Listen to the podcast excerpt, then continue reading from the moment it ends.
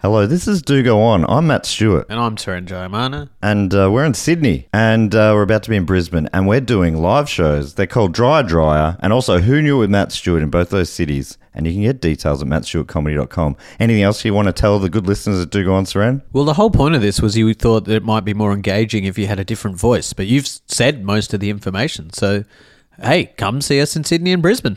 Yeah, that was engaging.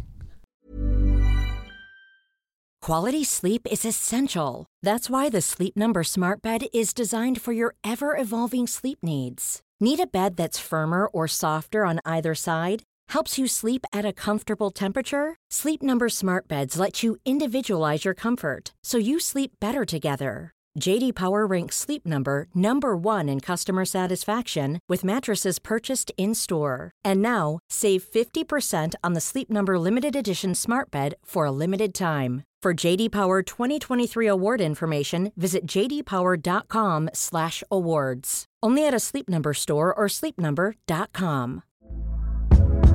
Hey there, it's Michelle Norris. I'm host of a podcast called Your Mama's Kitchen. When I travel, I'm usually looking for a way to find a taste of home when I'm not at home. And one of the things I love to do when I am at home is entertain. And Airbnb allows me to do that. When I was in California recently, I rented a house that had a great kitchen. And when we were sitting around the table, we're all thinking, we're in someone else's house. Someone could be in all of our homes as well. If you have a home, but you're not always at home, you have an Airbnb. Your home might be worth more than you think. Find out how much at airbnb.com/slash host.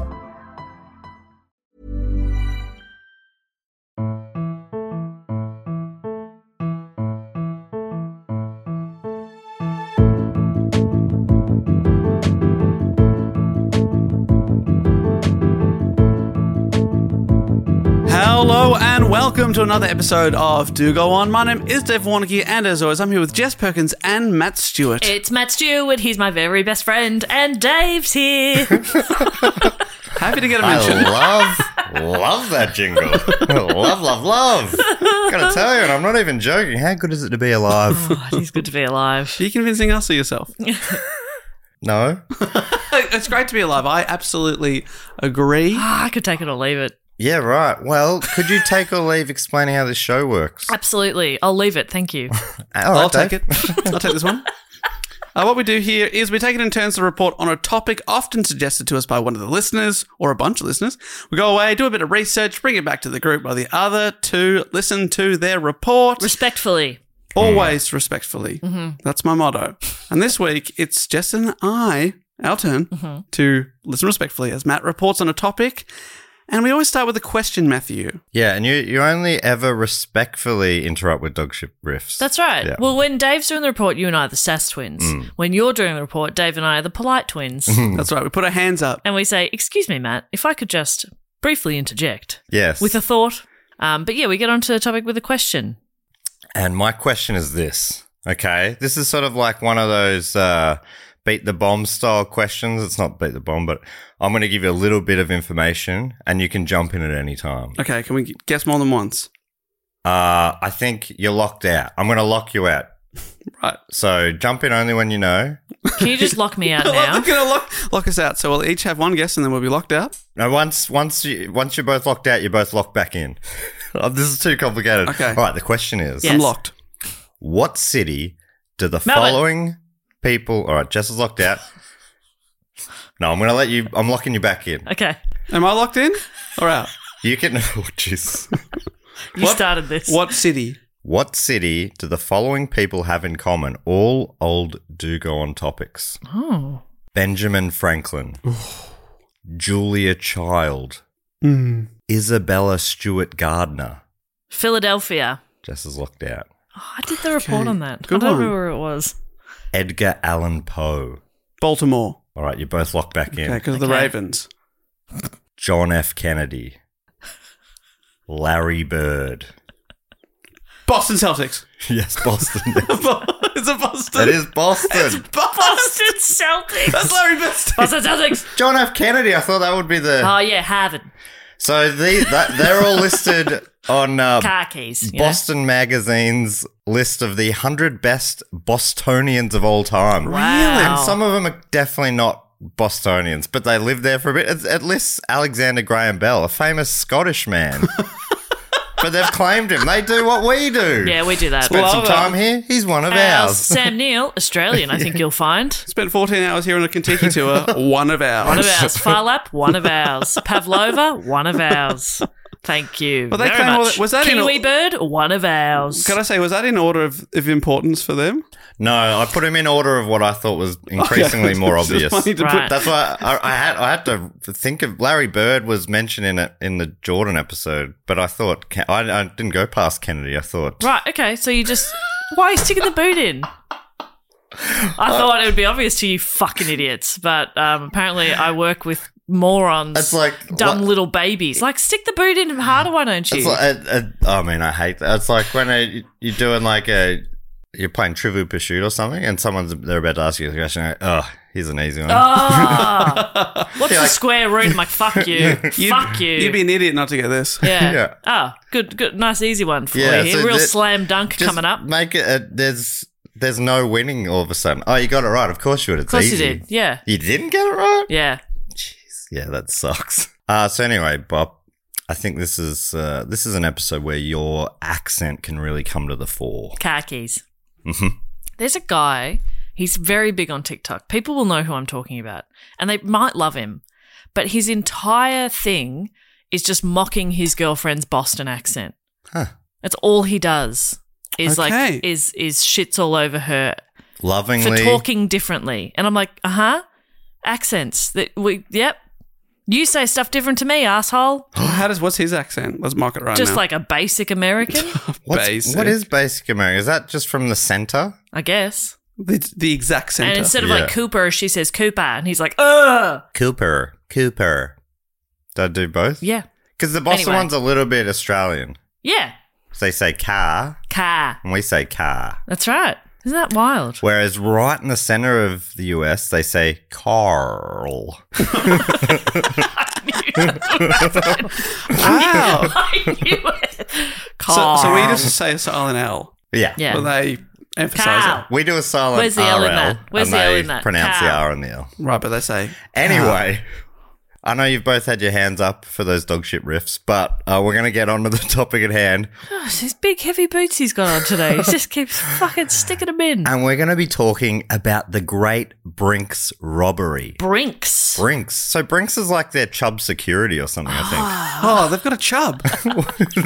We've all got chubs. think. well, they've got a brink. They've got a chub. Okay. They're on the brink.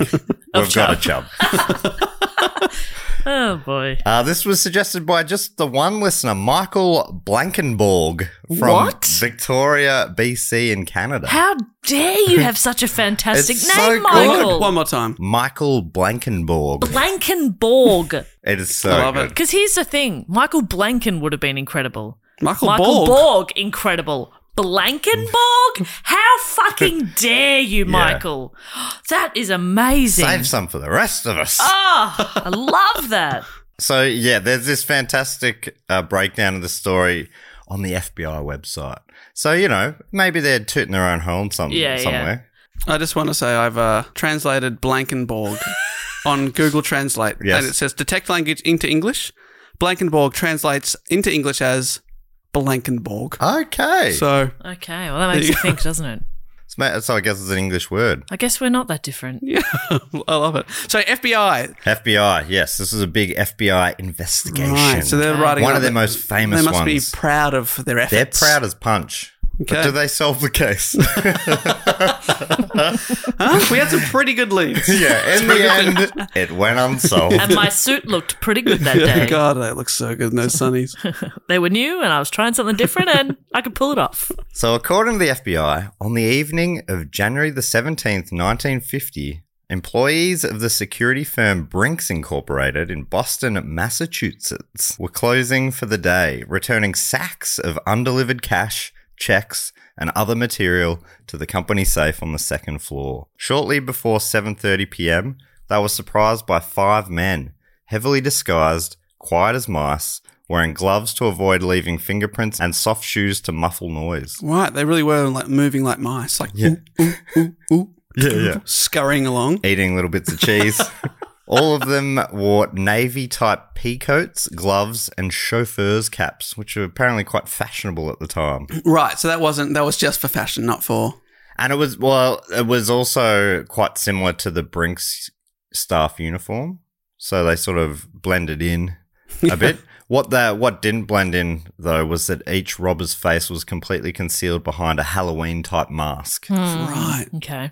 Okay. So you- everyone's like, "Oh, hey, it must be Joe." Hang on. "Oh, Whoa, whoa, whoa, Joe, what happened to your face? It's melting. Oh my god, Joe! Someone call an ambulance for Joe. Joe, I can't hear you under that face. You sound muffled. Joe. Joe, Joe, please. Everybody, I'm worried about Joe. Oh no, look, Frank's face is fucked as well. What's going on? Oh no, it's, it's my face, okay? Guys, just wait right there. I'm going to check the mirror. Do I always look like this? That's one of the other robbers. they look, they're like, oh my God, I look like that too. So the robbers did little talking because of the muffled voice, I guess. They moved with a studied precision, which suggested that the crime had been carefully planned and rehearsed. Or, or they were dancers. Yes. This is choreographed Yeah. tightly. They didn't. They didn't speak a lot, but they, what they did say was five, six, seven, eight. Their movement did all the talking. yeah, for oh them. yeah. Remember, it's step, step, pivot, pirouette. Come on. Somehow the criminals opened at least three and possibly four locked doors to gain entrance to the second floor of Brinks, where the five employees were engaged in their nightly chore of checking and storing the money collected from Brinks customers that day. All five employees had been forced at gunpoint to lie face down on the floor. Their hands were tied behind their backs, and adhesive tape was placed over their mouths. Within minutes, they'd stolen more than $1.2 million in cash Wow. and another $1.5 million in checks and other securities, making it the largest robbery in the US at the time. So this is 1950. Whoa. So that's big dollars. Big dollars, probably about 30 million in today's money, but Wow. yeah, so it's it's a it's a huge haul. I wouldn't say no to thirty million. You wouldn't say no? Nah. What would you say no to? Um. Because I've got $5 in my wallet right now. I'll have that. We found no price. No, no, no. No, she wouldn't say no to five. Would One- you one- say no to two? I wouldn't say no to any of it, really. Five cents. Ah, yeah. I'd it's a probably, burden. actually, yeah, coins. I'd be like, nah. And even actually, a note. Can you just transfer me five dollars? Okay. I don't really carry cash. Transferring now. Thank you so much, Matt. Could you also transfer me five dollars? Okay. Thank you. I reckon I'd accept down to uh, 50 cent pieces. Would you? And You what are you going think- to do? Okay, actually, you know what? I would accept one dollar coins because at least I can use that in the washing machine. Mm. But other than that, Gold coins are, you know, they're like gold to me. So half of it, nearly almost half of it's in cash. yep. 1.2 million. I- imagine, I imagine that's a lot of money to transport, right? That's quite yeah, a bit of. it was it was hefty. yeah, that's a hefty package, yeah. Yeah. I can't remember. It was like tons or a ton or half a Wow. ton. It was, it was heavy. yeah, even half is a lot. Yeah, it was some portion of a ton. I can't pick Wow. that up. Could have been a tenth of a ton. Wow, a tenth ton. No, I think it was it was hefty. Yeah, I- that's, it's a lot to imagine. I, I gotta tell you, I regret not writing down the weight.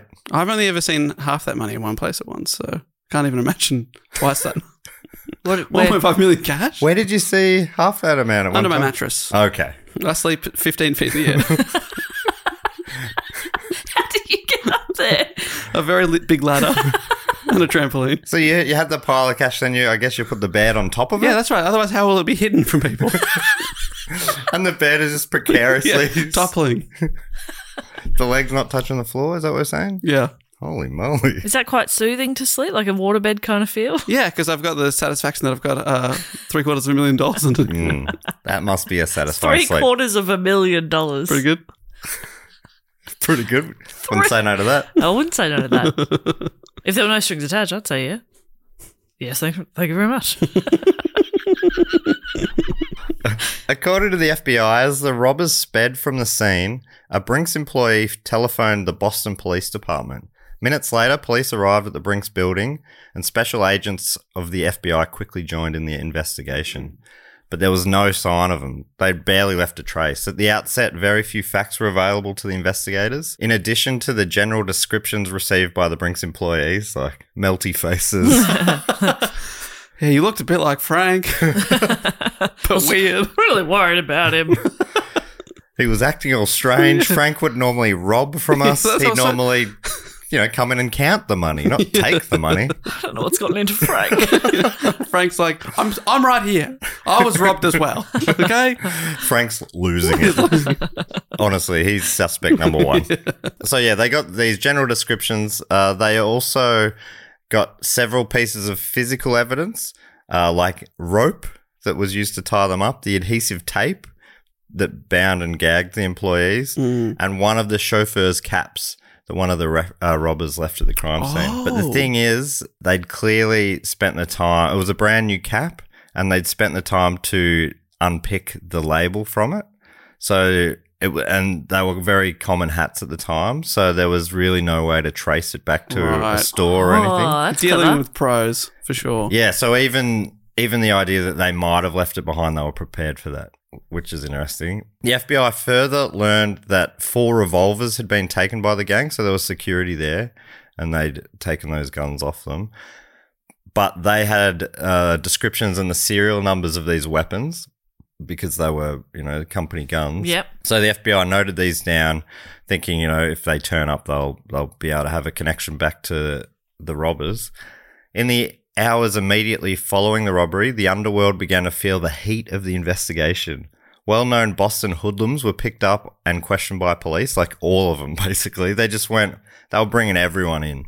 From Boston, then the pressure quickly spread to other cities. Veteran criminals throughout the United States found their activities the subject of official inquiry. A systematic check of current and past Brinks employees was undertaken, seeing as they'd got in through multiple locked doors. Yeah. They're like, they were thinking inside job. Yeah. Frank. Inside Son of a Mm. Frank. bitch. Honestly. Honestly. I was tied up with you. I'm sick of the lies, Frank. You were the best man at my wedding. Now I feel like I don't even know you. Uh, so yeah, so a bunch of employees were taken in, especially any that had records, uh, criminal records, Yeah. not uh, vinyl. Hit records. What have you got? Ah, okay. You got, the, Very interesting. you got the Beatles LP, all right. Hmm. Yeah, big, and and because they uh, clearly knew the layout of the building as well, they're like, uh, you know, uh, it's all pointing towards an inside job. It probably. reeks. Yeah, it stinks to high heavens.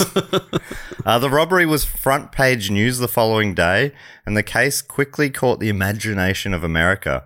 But the robbers weren't necessarily public enemy number one either. It wasn't like the robbers knocked off the local church or the local orphanage, said uh, Stephanie Scorro, who wrote a book about it called Crime of the Century. I reckon this is maybe the third or fourth crime of the century Yeah. we've covered. I do Absolutely. love a crime of the century. It Similar is- to like the 100 year flood or 100 year storm, you know, and Yeah. that seemed to happen all the time.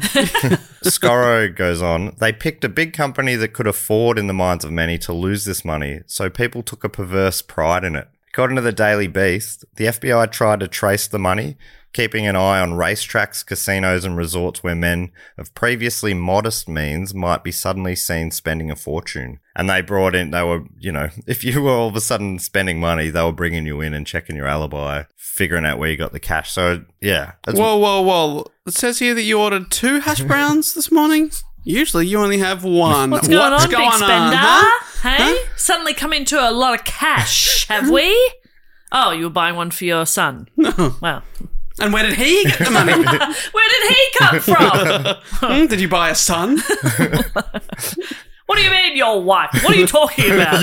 God doesn't understand where All of kids a come sudden, there's a from. whiteboard. Yeah. Okay. All That right. seems disgusting. Oh my god! And people do this. Uh, over the course of their investigation, they spent $29 million. the FBI spent $29 million trying to solve the $2.7 million robbery. because they arrested half of America. yeah, that's right. So many hours spent, so many Oh, wow. officers and, and agents on the case. Wow. But according to the Washington Post, they were getting nowhere. They just, they, it's sort of, it was seen as the, almost the perfect crime. Right. And I suppose the more money you spend, the longer you spend on it, the more people are getting away with it, the more embarrassing it is for the Mm. FBI, right? So you're like, we just got to keep, we Mm. got to keep spending. Yeah, well, another thing, uh, which I'll mention a bit later, there's a, another reason why there's there's a bit of urgency, and that's because there's a six year statute of limitations. Oh. Only six. Only six That years. does seem short, doesn't it? So then, if they're aware that they're, the FBI is going to be looking at people who are suddenly spending a lot of money, you just continue living a normal life, Hmm. making really small upgrades if you want to, and then after six years, buy a mansion. That's really interesting you say it because a lot of sources actually say that was the pact that uh, some of them made. wow. But apparently that's not actually true. That was there's a mo- uh, there's been a few movies made about it, fictionalized versions, and in one of those they made that deal. So people have started to think that Right. was real, including like you know I think history.com even, e, or one of these sort of websites even say it. But uh, this uh, author Stephanie Scorro, she's like, yeah, that's not that didn't actually happen. yeah, wow. But that would have been smart. Would have been smart. Mm. Six years is so short. Yeah. Wow. He'd just lay low, play it cool for six years, and Yeah. then they cannot arrest you. Certainly don't commit lots of crimes. Yeah. That's what I would do. Yeah, I, I'd be like one and done. Yeah. This is my last big job. Yeah. That's what I'd Exactly. say. I'm going to get the gang back together just Yeah. for one last. One last job. Yeah. Uh, they started receiving theories, the FBI, this is, and tips from across the country. Uh, they also brought in many locals with criminal records and checked their alibis. Uh, the tips included a fair few wild guesses. Um, someone from the other side of the country, from California, contacted the FBI and said that the money might be hidden in the ocean. Why is that funny, The Dave? FBI. The spent- ocean's very vast. That's right there. They spent $50 million looking for that. Mm. Yeah. We're on it. Yeah, We've, they dra- drained we've, it. we've dragged the ocean and it wasn't there. we dragged the Atlantic and pumped it into the Pacific. and then vice versa. All right, fine. Other coast, let's do it. Let's do it. Uh, a more promising piece of information was picked up when interviewing witnesses who were in the vicinity of the Brinks offices on the night of the robbery. They heard that a 1949 green Ford truck had been parked next to the Brinks building around the time of the crime. It's the kind of truck that could probably carry a, a ton or so Mm. of, you know, cash or other things. And it was painted green. It was painted Mm. green. A ton Very- of feathers. ton of feathers. Pretty compact. Man, I remember that block. blowing my mind when I was in Yeah. high school. That was like a, a trick question on a test. Yeah. Oh, what weighs more, a ton of feathers or Yeah. a ton of bowling balls? yeah, yeah. Uh, uh, I wonder. Yeah. uh, I think it's bowling balls. Yeah, okay. Wait, what? Yeah. I've made a fool of myself in front of everybody. Well, I'll certainly not worry about this for the rest of my life. ah, the quiet moments in bed. I needed Yeah. something to think about. I needed something to reflect on at 3 a.m. So this seemed like a, a likely key bit of evidence or intel. And uh, yeah, they saw it that way and they pursued it, but the truck was not able to be located. There was also talk coming from the criminal world as to who might be responsible. Got in the FBI rumors, uh, pointed suspicion at several criminal gangs, including uh, members of the Purple Gang of the 1930s, uh, who found renewed interest in their activities. I love the name of this gang. The Purple Purple, Gang. Gang. was they they headed by Grimace or Yeah. Grimace was there. Barney. Uh, Barney the dinosaur. the two mob bosses? I wouldn't fuck with Barney. no, don't. No way. Don't even think of it. Maybe Grimace. You'd fuck with Grimace? I could take Grimace. but I Wow. couldn't take Barney. I feel like Grimace could take your punches, though. Yeah, you're right. He'd just absorb them. yeah, he'd just smile Mm. at you. Where you'd be like, I'm throwing everything I've got at this guy. yeah, Anyway. he's just smiling. That- uh, yeah, ironically, not grimacing What at if all. I punched him off a cliff? How about that? I reckon he would have a soft landing just in himself. Yeah, but he's not bothering me anymore. That's true. He's down there. then you go down to the bottom of the cliff and go, ha, in your face. Yeah, oh, yeah. no. Now I've got to punch him up a cliff. Great. So I I'm not looked going to make my dinner reservation. at the family restaurant, McDonald's. Ah. Hopefully, he's not there. I assume he won't be. oh, God. Wow. Grimace. This guy's everywhere. Just trying to have a meal. Just trying to have a hash brown with my son. So I looked down. I'm like, oh, the Purple Gang. They're obviously like a. They must have been a, a Boston gang from the time. I looked into them. Uh, apparently, they're also known as the Sugar House Gang, Ooh, who dominated Detroit's underworld in the 20s and 30s, but imploded with infighting. So a gang from a different state who didn't even really exist anymore. They were even being looked into. oh, right. Yeah, this is. Yeah, this Two is the decades 50, after yeah, the implosion. 1950. Yeah, It must have been those purple guys. they're There's a rumor going around the underworld from these local Bostonians who were there on the night. They saw it.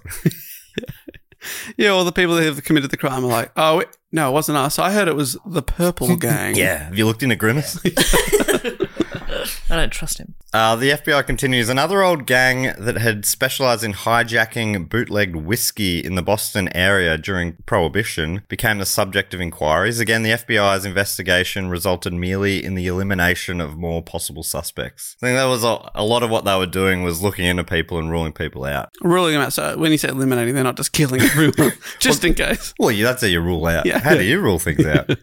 Well, even if you didn't do it, you'll never do it again. yeah, that's right. Yeah, the boss is- just keeps saying, "Yeah, rule out another possible suspect," and winking. If you know what I mean. oh, kill Grimace. okay.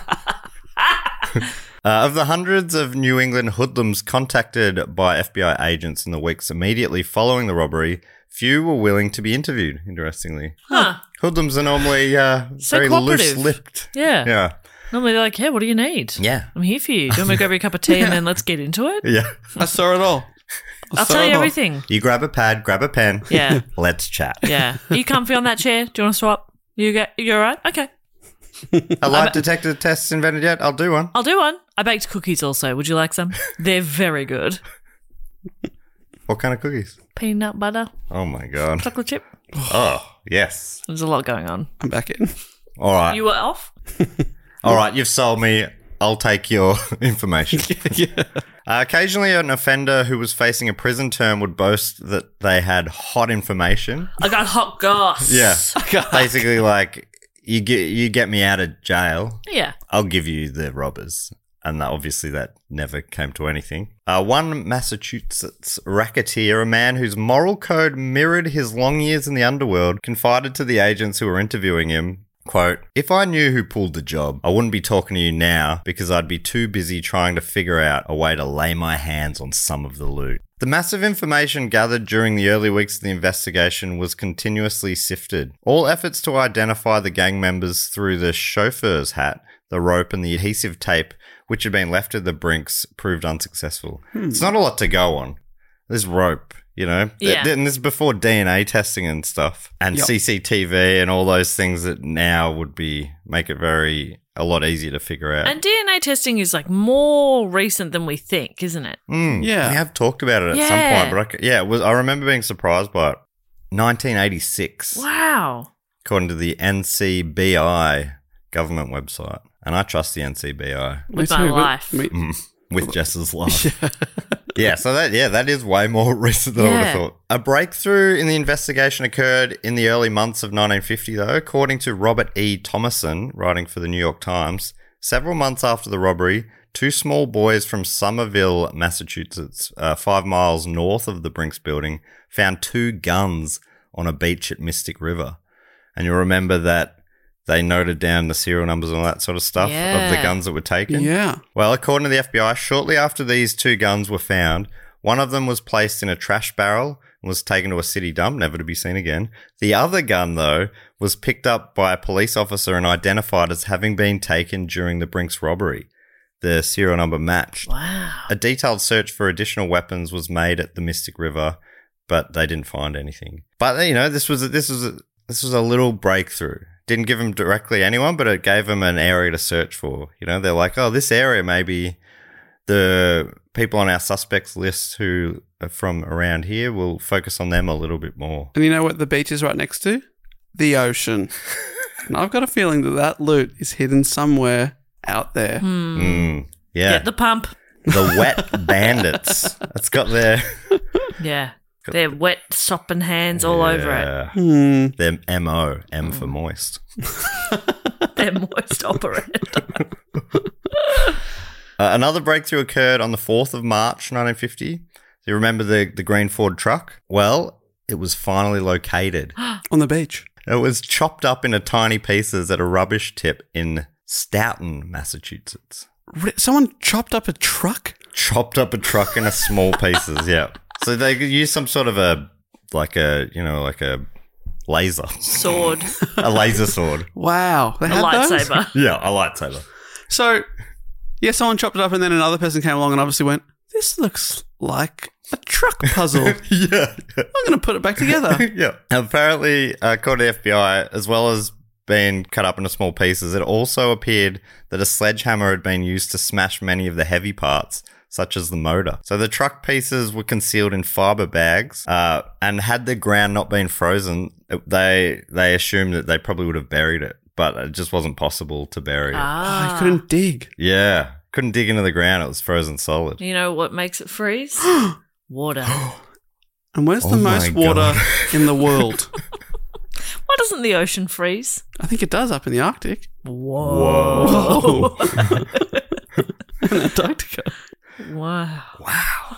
Sometimes just the, you know the beach in Victoria feels a bit chilly, doesn't it? Yeah. right on the edge of Or- freezing. yeah. Whoop. Uh, the truck found at the dump, or the tip, had been reported stolen by a Ford dealer near Fenway Park in Barston on November the 3rd, 1949. Is that about right? Perfect.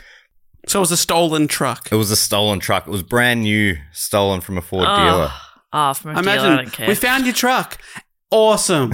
Where is it? I'll come pick it up. It's chopped up into tiny pieces. uh huh. Okay. And where are the pieces? Yeah, for a second there, I was like, oh no, because I imagined somebody had just bought their dream car, but it's from a dealer. I don't Yeah, care. yeah. Whatever. They were the, the dealer got a call to uh, come and collect their cube. Is it about my cube? All efforts to identify the persons responsible for the theft and the persons who had cut up the truck were unsuccessful. The fiber bags used to conceal the pieces were identified, so they were looking into everything because they were fiber bags. They were able to figure out that they had been used as containers for beef bones shipped from South America to a gelatin manufacturing company in Massachusetts. Thorough inquiries were made concerning the disposition of the bags after their receipt. Uh, this phase of the investigation was pursued exhaustively, but it ultimately proved unproductive. Oh. So it seemed like they would have been like, all right, we're getting somewhere. Oh, okay. Are, are they involved in the meat trade somehow? Yeah, they work at that factory. Are they cows? Can't rule anything out at this point. That's right. Oh we're my draining God. the ocean and we're interviewing cows. Well, Sea interrogating. Sea cow. Sea cows. I'm, s- oh, I think this is starting to add up. Are Yeah. Sea cows, I think? Yeah. Yeah. That's what I'm thinking it is. And I know who it was. Sea cows. Sea cows. Uh, despite this, the location of the tip was near where two of the FBI's suspects lived Joseph Specs O'Keefe and Stanley Gus Gasoria. Okay, Gus- so- Gasora. So the first one, he wears glasses. Mm-hmm. Second one, oh, his last name has Gus in it. Yeah. And otherwise, it's hard to say, and so nobody would try. They'll just call him Gus. They do nicknames over there like we do them here. Ah, that guy wears glasses all the time. specs. Oh, you mean Specs? Love that. That is exactly right. According to Thomason, he got his nickname from his almost habitual wearing of horn rim glasses. Yeah. He almost always wears them. Almost always. You know, like anyone who wears glasses. Yeah, almost always wearing them. So the thing is, I couldn't see very well without them. And I like to see things. So I wore them a lot. and they called me Specs. A lot of backstory here, Yeah, it's Specs. beautiful. Thank you for this rich tapestry.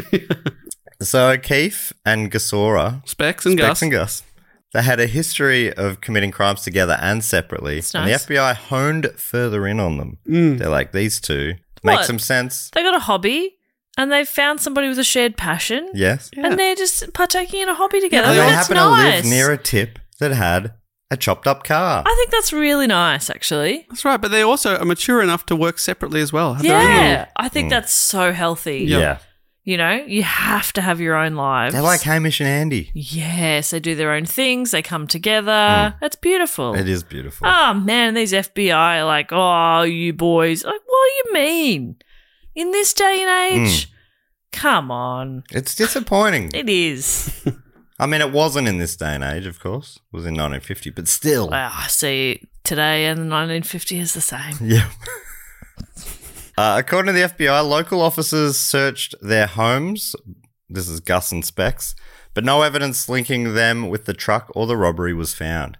In April of 1950, so it was still- they'd, they'd be pretty comfortable at this stage. Still f- over five and a half years for this statute of limitations to wind up. They got So ages. Got heaps of time. Heaps of time. And In heaps fact- of cash to spend. Take some annual leave. yeah, Go on holiday.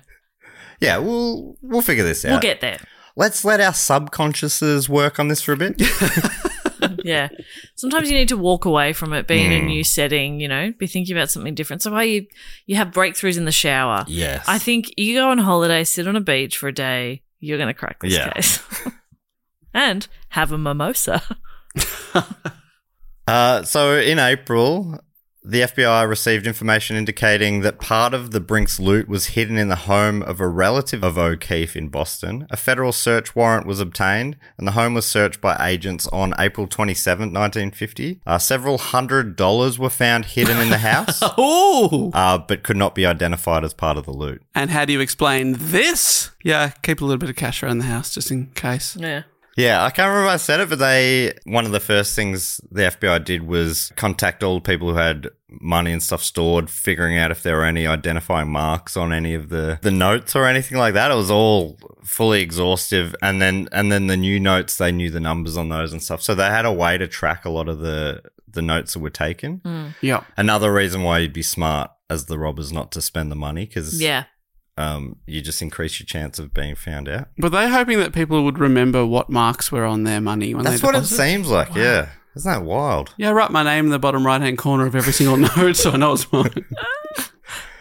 Uh, both men, Gus and Specs, had been on the FBI's suspect list since the robbery occurred. So they were some of the locals who were like, but I mean, that's true of, you know, the whole Boston crime scene. So that's not surprising. Uh, they were both brought in for questioning at the time, and according to the FBI, neither had too convincing of an alibi. O'Keefe claimed that he left his hotel room in Boston at approximately 7 p.m. on January 17, 1950. Following the robbery, authorities attempted unsuccessfully to locate him at his hotel. His explanation he'd been drinking at a bar in Boston. Pretty good excuse. Uh, some bar. Which bar? You know, one of the bars. The bar. The bar. I was at the bar. How's it the bar? The barrel for the other Americans listening. uh, Gasora cla- uh, also claimed to have been drinking that evening. A lot of the key suspects in the end, their alibis were similar. They left at about seven o'clock and they went out drinking at a at a barrel. You're like, gosh, I wish we could fact check this some way. I guess they were all drinking. At a bar. Another early suspect was a man named Anthony Fats Pino. How did he get his nickname? Did he have a Fats Pino? I guess so. It's really big. Well, it's it's girthy. Yeah, it's, it's, Girthy. it's really wide. It's got an earthy smell and a girthy feel. uh, he had been the prime suspect in multiple major robberies, and it was said that the Brinks job bore a resemblance to his work. Apparently, he was great at casing jobs. He was known for studying a job and just uh, meticulously Yeah. planning. He was a Virgo. but not a virgin. No. Not Fats Pino. the different things though. So, you know, it's so funny when I come in here with a, a story, and it's never the things I think that you're going to grip onto. I mean, you thought we'd get the answer, and we didn't because we're idiots. But yeah, we're going to pick you up didn't know on where Fats Pino. JFK was from, but you did know. Where Larry Bird played for a decade or so. yeah. I mean, I, and I was being a bit rough on you because all those other ones were really red herrings, right? Because Julia Child was born elsewhere and she just lived there for a bit. So, you know, putting them all together. I was rough and I apologize. You're forgiven, Thank you but so not much. forgotten. Never forget me. Never forget you. Right. So, he, but that sounds like the kind of job that he is involved with. Because Yes. it sounded like they knew everything. They're in, they're out. They knew how to get through four locked doors. We ever know how they got through those? Yeah, no. They're, So- they're still thinking, ins- is it an inside job Yeah. or, you know, because I mean, they're, they're honing in on a few of these key suspects, but they're also honing in on a lot of others as well. The Purple Gang, they haven't ruled them out. Most of them are dead now. but I wouldn't put it past them. Apparently, yeah, when they imploded, that, that gang imploded, they sort of- infighting led to them killing a lot of each other, uh, that, that Purple Gang, but that's a Wow. whole nother thing. Wow, they took each other out. Yeah, but still on the suspect list.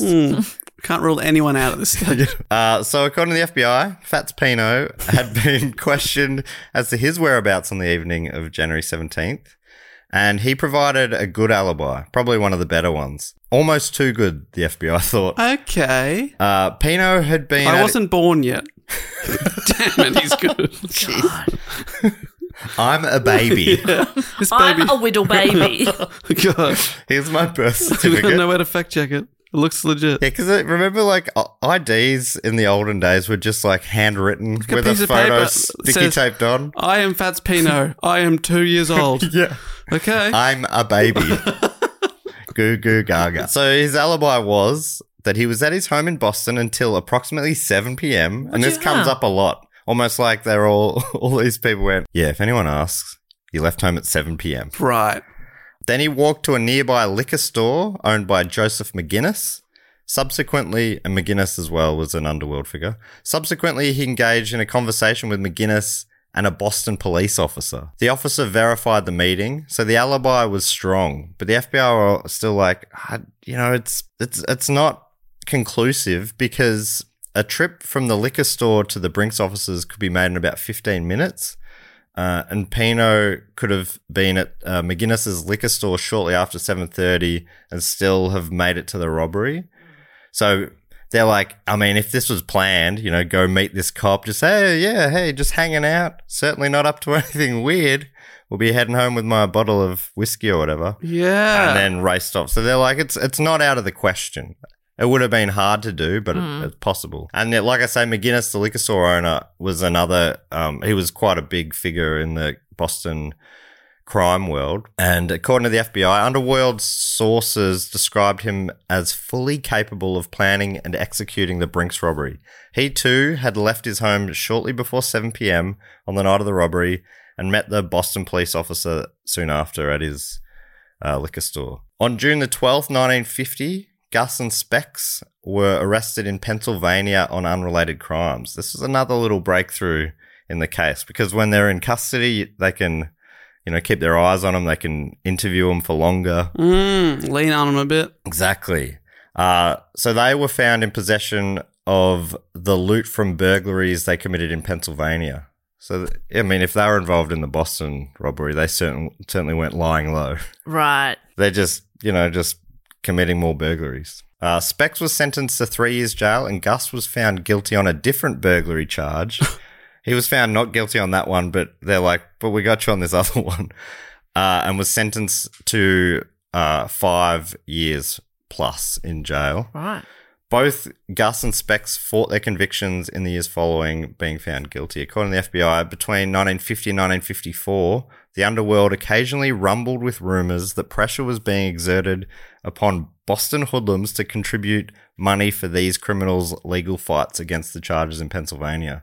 So they're in jail and they're going, they they're employing lawyers and stuff, and then the rumors are that they're contacting Boston criminals, going, "Hey, you should be funding this. You should be Oh. Hmm. getting, you should be getting us out of this uh, strife over here." Uh, the names of Pino, Fats Pino, McGuinness, as well as a guy called Adolf Jazz Maffey and a Henry Baker were frequently mentioned in these rumors. And it was said that they had been with Specs O'Keefe on the big job. So the FBI are thinking, from the rumors they're hearing in the underworld, that all these names are involved. Right, and they're in jail now being like, you better help us out. Yeah. We don't want to squeal. Yeah, there's so many great nicknames. I think Adolf Jazz Maffey's right up there. Incredible. You don't hear of many Adolfs anymore. No, unlucky. So this is 1950. You know, he would have been born in the 20s or something. Yeah. Back when Adolf was still cool Yep. He was stoked. as a name. when yeah, well, he was stoked when he got the nickname Jazz. Yeah, he's like, yep, that's it. Jazz it is. Whatever. Only Don't ever worry call me that. about it. yeah, that's right. Yeah, 1950, Adolf was really on the out. Yeah. Yeah. He'd already been questioned about his whereabouts, Jazz Maffey, on uh, the night of the robbery, but wasn't able to give any coherent alibi. Uh, Henry Baker's alibi was also far from watertight. It was one of my favorite ones of all the alibis that come up. Uh, after the robbery, he told police that he went for a two hour walk by himself around the neighborhood in the hours of 7 to 9 p.m. when the robbery took place. Okay. a Not- two hour walk. Not the greatest alibi unless he's knocking on the doors of like cops or something. He said, No, I didn't see anyone. No one else was out. Between seven and nine. Yeah. No, okay. Such a strange and long time to just go for a walk around the Yeah. streets. unlucky for him because it makes Yeah. him look like he might have been involved. Yeah, yeah, Yeah. yeah. But really, he was just getting his steps in. yeah getting and his he's ahead steps of the in, time. with Mm. that, you know. He was letting his subby do a bit of work on a on a. That's right. He was working on some material for the upcoming comedy festival. That's right. Yeah. How else is he going to try it? Yeah, In front of a mirror? Come on. come, Come, on. on. don't be ridiculous. come on. He feels foolish doing that. Yeah, but Yeah. when you're wandering, Everyone has a different process, and Baker's is walking around the neighborhood for two hours exactly. uh, years passed, and Specs O'Keefe and Gus continued to stay silent despite the FBI coming to interview them in prison fairly regularly. They keep coming back to him, thinking that, you know, they're separated from who they think the rest of the gang is. Maybe they're the ones that will turn. why would they turn though? Unless you're offering them a deal or something. Yeah. but- Yes. Uh, the FBI continued trying, though, as they hoped that a rift might open. They kept trying and they kept failing. Oh dear. Uh, but they're thinking, you know, you're inside. Hey, those other guys, they're out there living it They're up. living it up. They're talking about how you're a couple of losers. Yeah. They're saying, uh, those glasses he always wears, what does he not see good or he something? looks terrible. Man, how about this Adolf guy? That's his real name. Don't don't believe him when he says it's Jazz. Yeah, that's a lice. Jazz Maffey. So they were pretty confident, the FBI were pretty confident that Specs, Gus, Jazz, McGinnis, Baker, Fats Pino, and others, including James Faraday, Joseph Banfield, Thomas Sandy Richardson, Vincent Vinny Costa, and Michael Geegan were the culprits. They had this gang and they're like, it's like all the talk is around these ones being involved. Another. Th- that's not even a nickname. Michael Geegan. Yeah, Geegan. Love it. Uh, unfortunately, though, there was just no hard evidence and none of the suspects were talking. All the people they could get to talk were full of shit. You know, get us out of jail. We'll tell you who did it. yeah. But all the people who they th- think could actually tell the story were, you know, refusing to speak. Hmm. Uh, They all had different levels of alibis. A lot of them were about drinking in bars. I love the one about going for a Bars. walk. But my other favorite uh, was Joseph Banfield's. Uh, according to the FBI, he was not able to provide a specific account of what he was up to on the night in question, claiming that he became drunk on New Year's Eve and remained intoxicated through the entire month of January. Because the I think robbery that's a happened s- mid January. That's a solid alibi. I was, drunk. Oh, I was drunk from New Year's Eve. They're like, it was January 15. yeah. yeah. Yeah. What's your point? I was onto a good thing. I was having a good time. Yeah. You don't get hungover if you just stay drunk. Want to I'm keep drunk. this party going. I'm drunk right now. I'm drunk right now, officer. and can I just say, your uniform looks very I'm pretty. just maintaining a healthy buzz, officer. okay. I can drive. I can go to work. I actually drive better when I've had a couple. But don't tell your friends. Apparently, the FBI spoke to one of his ex girlfriends and she was like, No, I saw him that night. He certainly wasn't drunk. like, just sold him out straight. I was uh, drunk the whole month. Some people, you know, you can't always tell, especially if he's just keeping a real healthy buzz. Yeah. You know, he's not slurring like I just was then when I was acting. Yes. Um, He was microdosing. yeah. How, how would she Couple know? of sips Is an this hour. an ex girlfriend? Yes. What would she know? Yeah. She sounds bitter. There's a reason they've split up, and it's because she doesn't know Mm. him. She, doesn't never really get knew him, him. You know? she wasn't in it for the right reasons. She didn't want to connect. Mm. She doesn't know. She was in denial about his state. He Whether he's was, drunk or He not. was pissed. And not angry, I mean like drunk. Okay. While the suspects weren't talking to the authorities, there were rumors circulating that there were fractures appearing behind the scenes, which is exactly what the FBI is hoping for. Okay. Uh, but time was of the essence because the clock was ticking. Ah. And uh, yeah, so years have gone by now. And then on November the 25th, 1952, a federal grand jury began hearings in Boston about the robbery. According to the FBI, after nearly three years of investigation, the government hoped that witnesses or participants who had remained mute for so long might find their tongues. That's a quote from the FBI. Okay. Which is- I think that's fun phrasing. Um, it's in your mouth, mate. Um, but unfortunately, this proved to be an idle hope. After completing its hearings on January the 9th, 1953, the grand jury retired to weigh the evidence. In a report which was released on January 16th, 1953, the grand jury disclosed that its members did not feel they possessed complete positive information as to identify the participants in the robbery because one, the participants were effectively disguised, two, There was a lack of eyewitnesses to the crime itself, and three, certain witnesses refused to give testimony, and the grand jury was unable to compel them to do so. So they had this this whole big grand jury, and they're like, "There's no, there's no, not enough evidence for this." Thank you, though. Hmm. Thank you so much. Thanks for getting us to look into it. Hey, good job, Yeah, but um, bad job. Th- they were just bas- the whole thing was them just hoping someone would talk, and then no one talked. But you know, it was just nice to get together. That's right. It's nice to catch up. Worth a shot. Yeah. Uh, the following year, in January 1954, Specs was released from jail, uh, only for another jurisdiction to start a separate burglary trial against him. It just seems like he's just he gets out, and someone's like, "Oh, we'll we'll grab him." Yeah. we, we go, yeah, we Our go turn. on, yeah. Uh, while waiting for trial, though, he was released on bail, which is wild to me. He seems like a real flight risk. Uh, but he headed home to Boston, uh, Bastard. Baston, and at, at this time he was in and out a few times on bail, different charges, in and out. And when he was out, he'd go back to Boston, end up talking to some of these people, uh, you know, and the FBI would see him go and visit them. Have long discussions with them. And it, it sort of seemed when he was back in town, the underworld there got a little anxious. There were rumors circulating that he was out to get Jazz and Baker, as he believed they had screwed him out of some of the money. They were some of the people supposedly he'd been asking to help fund him, and that maybe they were minding some of his money. Okay. Luckily for Jazz, he'd been locked up himself on a tax evasion charge, so he was sort of out outside of Specs' reach because Specs was a hard man of crime.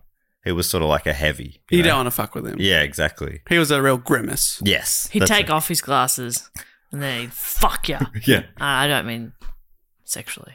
He'd fuck you up. He'd fuck you up. Okay. Take the glass. The glasses come off, and you think, "Oh no, this is getting serious." Yeah. I'm about to lose my thumbs. Yeah. He just, but he doesn't want to look. 'Cause No. it's gross, obviously. So he Yeah, he takes the doesn't wanna glasses see off. it. It's blurry, but that does mean he often missed. Yes, he aims for your thumbs, but you might get your pinky. oh dear. to be honest, I'd prefer my pinky. So thank you. Yeah. Specs? Hmm. Get. I, yeah. How would I text? Yeah. How would I text without my pinky? I text with my pinky. I know. I, I kind of want to get rid of your pinky. to Teach you a lesson. You look like an idiot. It is a weird style you have. uh, around the sa- so Jazz is lucky he's locked up.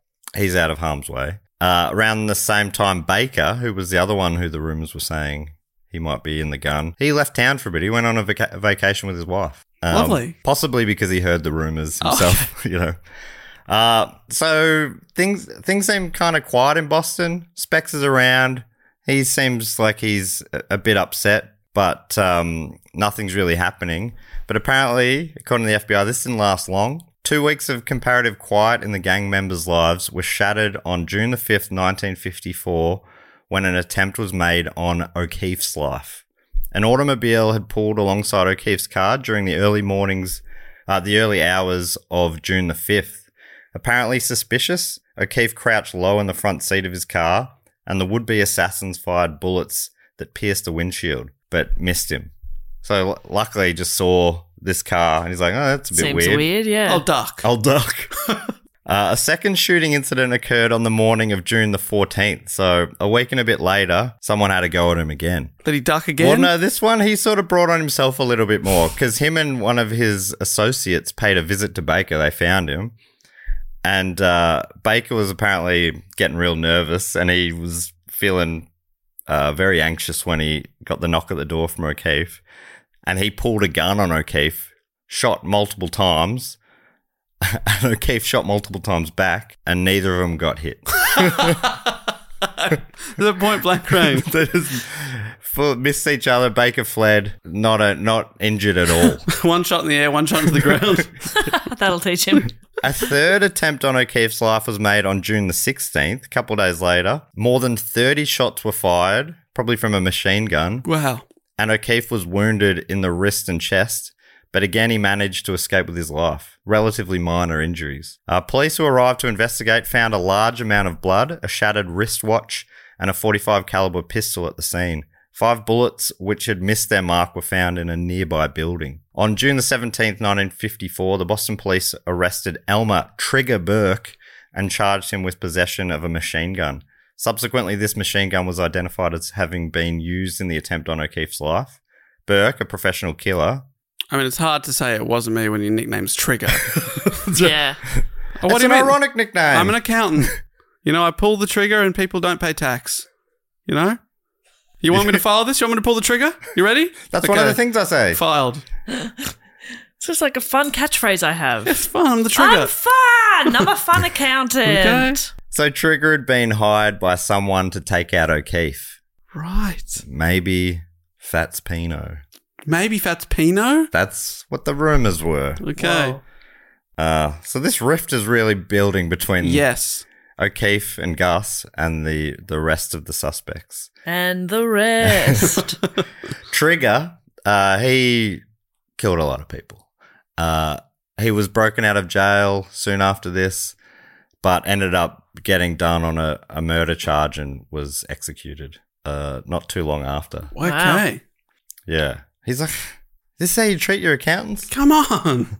Uh, but I guess the three attempts on Speck's life were enough to scare him into hiding. So uh, he he went away for a lit- little while after this. Probably a smart play, I reckon. Uh, only took him the three attempts before he. You went, okay. All right, I get the hint. you don't want me around. I knew that something was wrong when you shot my watch, okay? I love that I love watch. that watch. That's how I told the time. That watch was like a son to me. Um, yeah, so he was in hiding for a while, but the police found him uh, a few months later. And on the 1st of August, he was sentenced to 27 months in prison for violating a probation. All right, you're not supposed to get shot whilst on probation. I think he had guns on him and stuff. He was just doing a few things he shouldn't have been doing. right. And it just seems like he just robs places all the time. Yeah. He was held in a prison in a different county for his own safety. They're like, we can't hold him in Boston because obviously there's people in the Boston scene that are after him. His associate, who he- accompanied him to that meeting with Baker, where they just sort of shot around each other, he wasn't so lucky. He disappeared on the 3rd of August and has never been seen again. Oh. Uh, it's believed that he was probably killed because of his association with Specs. Or he went to Fiji. Oh my Yeah, God. exactly. He could have lived, yeah, we don't know. He could have lived the best life. He could We've had a still, great time. still be alive. Yeah. He'd be old. Yeah, it could be any. It could be like maybe it's Tom Brady. You know what I mean? Maybe. he's old. you know? Maybe. Yeah, Checks out. We don't know. we can't say for sure. I haven't seen Tom Brady's birth certificate. you haven't? Oh man, Have Who- you? Yeah. Oh man, whenever I catch up, you show me that thing. It just says Tom Brady, I am a little baby. yeah, but it's dated 1950, so Ah. that makes him quite old. So you just yeah. add p- plus seven years. She Oh, is. forget you're a mathematician. Hey, I'm Ryan Reynolds. Recently, I asked Mint Mobile's legal team if big wireless companies are allowed to raise prices due to inflation. They said yes. And then when I asked if raising prices technically violates those onerous two year contracts, they said, What the f are you talking about, you insane Hollywood ass? f- So to recap, we're cutting the price of Mint Unlimited from $30 a month to just $15 a month. Give it a try at mintmobile.com slash switch. $45 upfront for three months plus taxes and fees. Promoting for new customers for limited time. Unlimited more than 40 gigabytes per month. Slows. Full terms at mintmobile.com. This show is brought to you by BetterHelp. I got to get something off my chest. Okay. I ate your last biscuit. I was That has saving been- them for my wedding. That has been stress.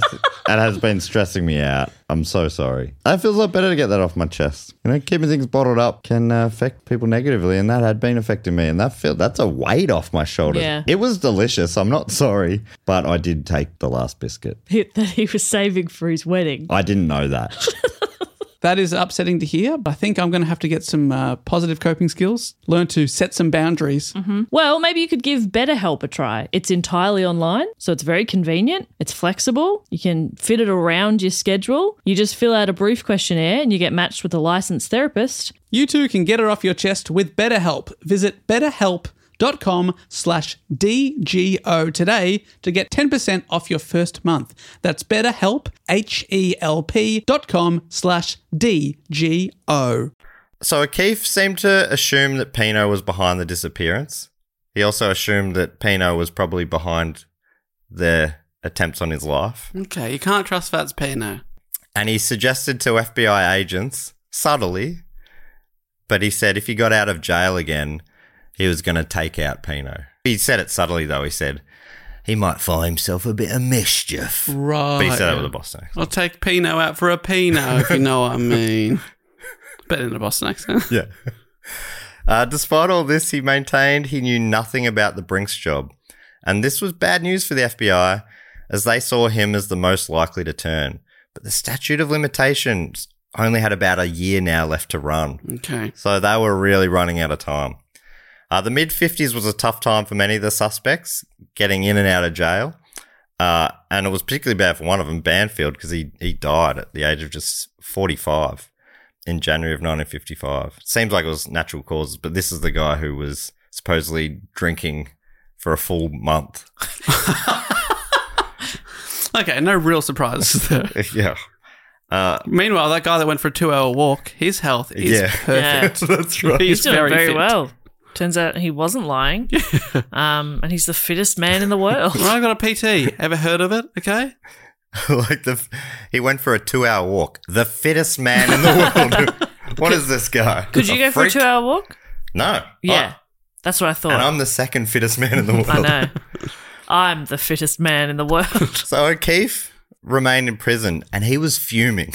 Apparently, he was just stewing in his cell. He was writing letters to the other suspects back in Boston, being like, "Hey, come The on, fuck? What the hell?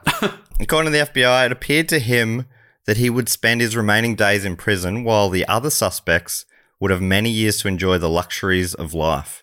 Even if released, he thought his days were numbered. He's like, you know, they're going to take me out if I'm out.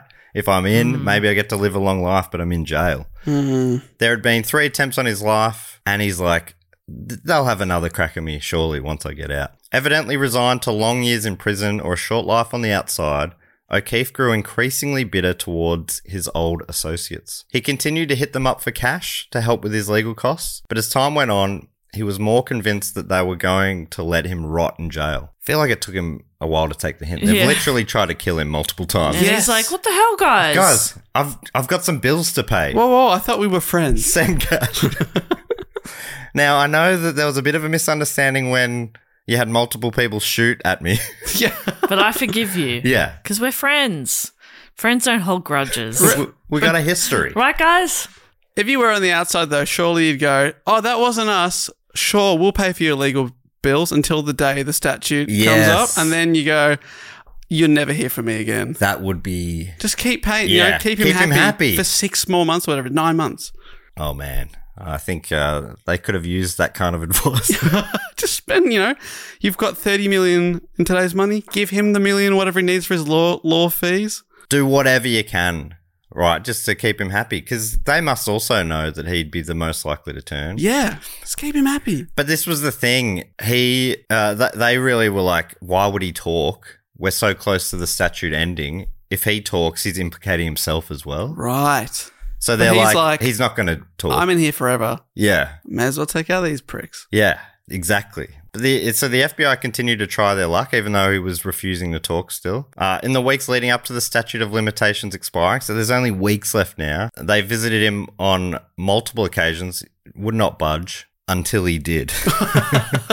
On the 6th of January 1956, a week or so before the statute Oh, my of limitations God. was up, Wow. when visited by two FBI agents, O'Keefe, finally ready to turn informant, said he'd tell them whatever they wanted to know. Basically, was like, stuff them. Apart from Gus, uh, he was fed up with the rest of them. He, s- he thought that they just left him high and dry. I mean, they did. Yeah, it seems like they did a bit. Hmm. Yeah. But also, it seems like, I mean, he was pretty aggressive about things. They would have been like, can we just. Yeah. whoa, whoa, whoa. and why are you committing burglaries Yeah. so soon after Yeah. the Can burglary? you lay low, please? So, over the following days, he spilled his guts, telling them the full story in a series of exhaustive interviews. This gave the agents just enough time to corroborate his story and get arrest warrants with only six days to spare. Wow. So, it was cutting it so fine. Oh. But so- God, this is this is me if I was a police officer. I got six years to solve it. No worries. that's ages. I'll get this done week before. I'm making arrests. You're calling around, hey, do you know anything about this? Have you heard about this crime? Fuck it Oh. oh. out. It's funny because the FBI are quite proud of this investigation and they did great work, clearly following a lot of dead ends. But really, if Specs didn't talk, It was just a They had in the nothing. End, it was just a bitter man. yeah, That's all it was. they were lu- they were just lucky that there was infighting, basically. Wow. And then so the way the statute works, if you've arrested someone by that time, then Yes. you can, you know, have a Or two even I year think trial or the whatever. warrant is out. Yeah. Right. Yeah, now I'm going to tell you, uh, and this is basically a, a summary of his account of what happened, and it's been summarized on the FBI's own website. Okay. So, in the years before the robbery was carried out, all of the participants became well acquainted with the Brinks premises. Each of them had entered the premises on several occasions after the employees had left for the day. So they're just going in, Have a look around. having a look around, j- checking it out, really getting to know it. This is in for a couple of years before So this. it's like in, when you're uh, doing a drama degree, you got to f- walk the space, Yeah. feel Yes. the space, Use the space. understand it. explore Exactly. the space. I love it when your drama degree comes out. Every year or so, I get to talk about it once. That's good enough for Uh, me. Yeah, and you've chosen this when we're talking about them casing a joint. You're like, yes, like Mm. in I drama when understand we're that. told to understand the Exactly. space. Feel it. Get into What character. kind of energy is the space giving you? What kind of gait would you have if you were in this space? Close your eyes. What if you were some sort of animal from the jungle? Now walk around like that animal. Now lay on the floor. Look at the stars. Look at the sky. What can you see? Is this pretty accurate to what they made you do? Yeah. Man, I would have felt silly. Now start just making some noises. Anything that's okay, just make some noises and everyone walk around the room going, Oh. full, I'm full body cringing. I couldn't do it now, but yeah, I committed back in the day. oh man, I mean, I love it. I'm jealous of people who can do it, but I just, oh man, it makes me think of it when I when I did a, some uh, improv classes. I did with Alistair Trombley Birchall, the whacker for cloaca guy, As he's always known. as he's known to Jess. Yes. Yeah. I was like, who? and a few times uh, he he came up to me and he just put his hands on my shoulders and brought them down. Ah! so I was so like I was feeling so awkward and tense, and my shoulders were like right up next to my ears. have I no didn't even neck. realize it. He's like, he's like whoa, you, I think you're tense, mate. yeah. Bring that down, bud. You're okay. That's so good. So yeah, back to the uh, the summary of, of what happened. So during their forays inside the building, members of the gang we were talking about the how they figured out the locks. So th- when they were there, they took the s- lock cylinders out from five different doors, including the one opening onto Prince Street. While some gang members remained in the building to ensure that no one detected the operation, other members quickly obtained keys to fit the locks. Then the lock cylinders were replaced. So they took the whole locks out to a locksmith Oh my god. Got, got keys, keys, cut. made up and then brought the the lock back and put them back into the doors. That, I mean, that is impressive, but if you're able to do that, why can't you just do that on the day? Just take the lock out and walk in. why do you need the key? We're able to remove the lock. We'll get a key made. Yeah. Or maybe it's way faster. Maybe it takes like hours or something to get it out. Right, Yeah. yes. Uh, you know, and you want it to be like a quick entry thing, but it is funny that you're like, we need a key Yeah. for this lock that we can remove. It's also it's just wild that um yeah, that they're able to have this much freedom in there. Yeah. They're just wandering around. So Pino, Fats Pino, previously had arranged for a locksmith to keep his shop open beyond the normal closing time on specific nights. Uh, he would then take the locks to the man's shop and keys would be made. The locksmith claimed to have no knowledge of Pino's involvement in the bricks robbery, though. So the, the FBI found this guy and he's like, Oh, yeah, I, I know this guy. He made me open late. Yeah, those Yeah, yeah, there yeah. were keys like this. Had a lot of trouble at his house. kept bringing in the lock. He kept he lost the key, so he brought in the entire lock at midnight a few times, a few different doors. He kept getting locked out. Silly bugger. anyway, that's Pino. He's a forgetful guy. That's Pino for you. Fats Pino, he's a forgetful guy. That's where that's where that jingle comes from. yeah, that makes sense. Uh, each of the five lock cylinders were taken on s- a separate occasion. The removal of the lock cylinder from the outside door involved the greatest risk of detection. A passerby might notice that it was missing, for instance. Accordingly, another lock cylinder was installed until the original one was returned. Okay, so if you walk past, there's a lock sitting there. Yeah, that's right. And the door can be closed still. Again, uh, and I thought, oh, why wouldn't they just switch them all out and then they'd already have the key? But then if, the workers had come there and be like, ah, keys aren't working. We better change the locks. Yeah. Damn it. Foiled again. That's why, I don't- why I'm not a mastermind. Uh, inside the building, the gang members carefully studied all available information concerning Brink's schedules and shipments. The casing operation was so thorough that the criminals could determine the type of activity taking place in the Brink's offices by observing the lights inside the building. So they could be outside and they go, oh, these windows lights are on. That means they're doing the counting. These lights are on. That means they're, you know, they're doing a different job. Right, and you ha- do you- is the the counting is very important because that's when the most money is there. Is that why they have to wait? The most money's there. It's also out in the open, basically. right, because otherwise, why wouldn't you just when you're there and no one else is there, just grab all the money? But I suppose it's Because it's, locked the away. takings of the day. Yes. So there's this there's this little window where it's they're vulnerable, basically. it's out and about rather than in vaults. or they know whatever. the securities in a certain area doing their checks somewhere else and those Yeah, sort, you know okay, all those okay. sort of things. All right, checks out. Maybe This- I'm not a good criminal either. Just rob them now. We're here now. Let's do it. Let's grab that pen. It looks expensive. Dave's panicking on one of the casing roofs. There- There's no money here at the moment. Where's the money? There's a jar of lollies in the manager's office. Take them. The Fats Pino would blow his top. Dave, I would absolutely do that. we're not due to do this for another year. I was promised money. Uh, considerable thought was given to every detail. When the robbers decided that they needed a truck, it was resolved that a new one must be sold because a used truck might have distinguishing marks and possibly would not be in perfect running condition. Shortly thereafter, in 1949, in November 1949, they took the green Ford truck and it was reported missing by a car dealer in Boston, but obviously it wasn't found. I love how they picked a green one as well. It feels like it's quite a distinct color. Yeah, you don't see that many green trucks. Maybe they were big back then. Yeah, that's true. Uh, oh, just another green truck. Yeah.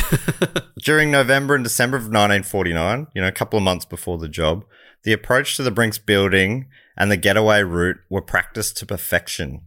The month preceding the January 17th robbery, they tried half a dozen times to do the job, but they were waiting for the perfect conditions. So they'd rock up, they'd check the lights, they go, nah, not, not now, not tonight. Keep driving. Really?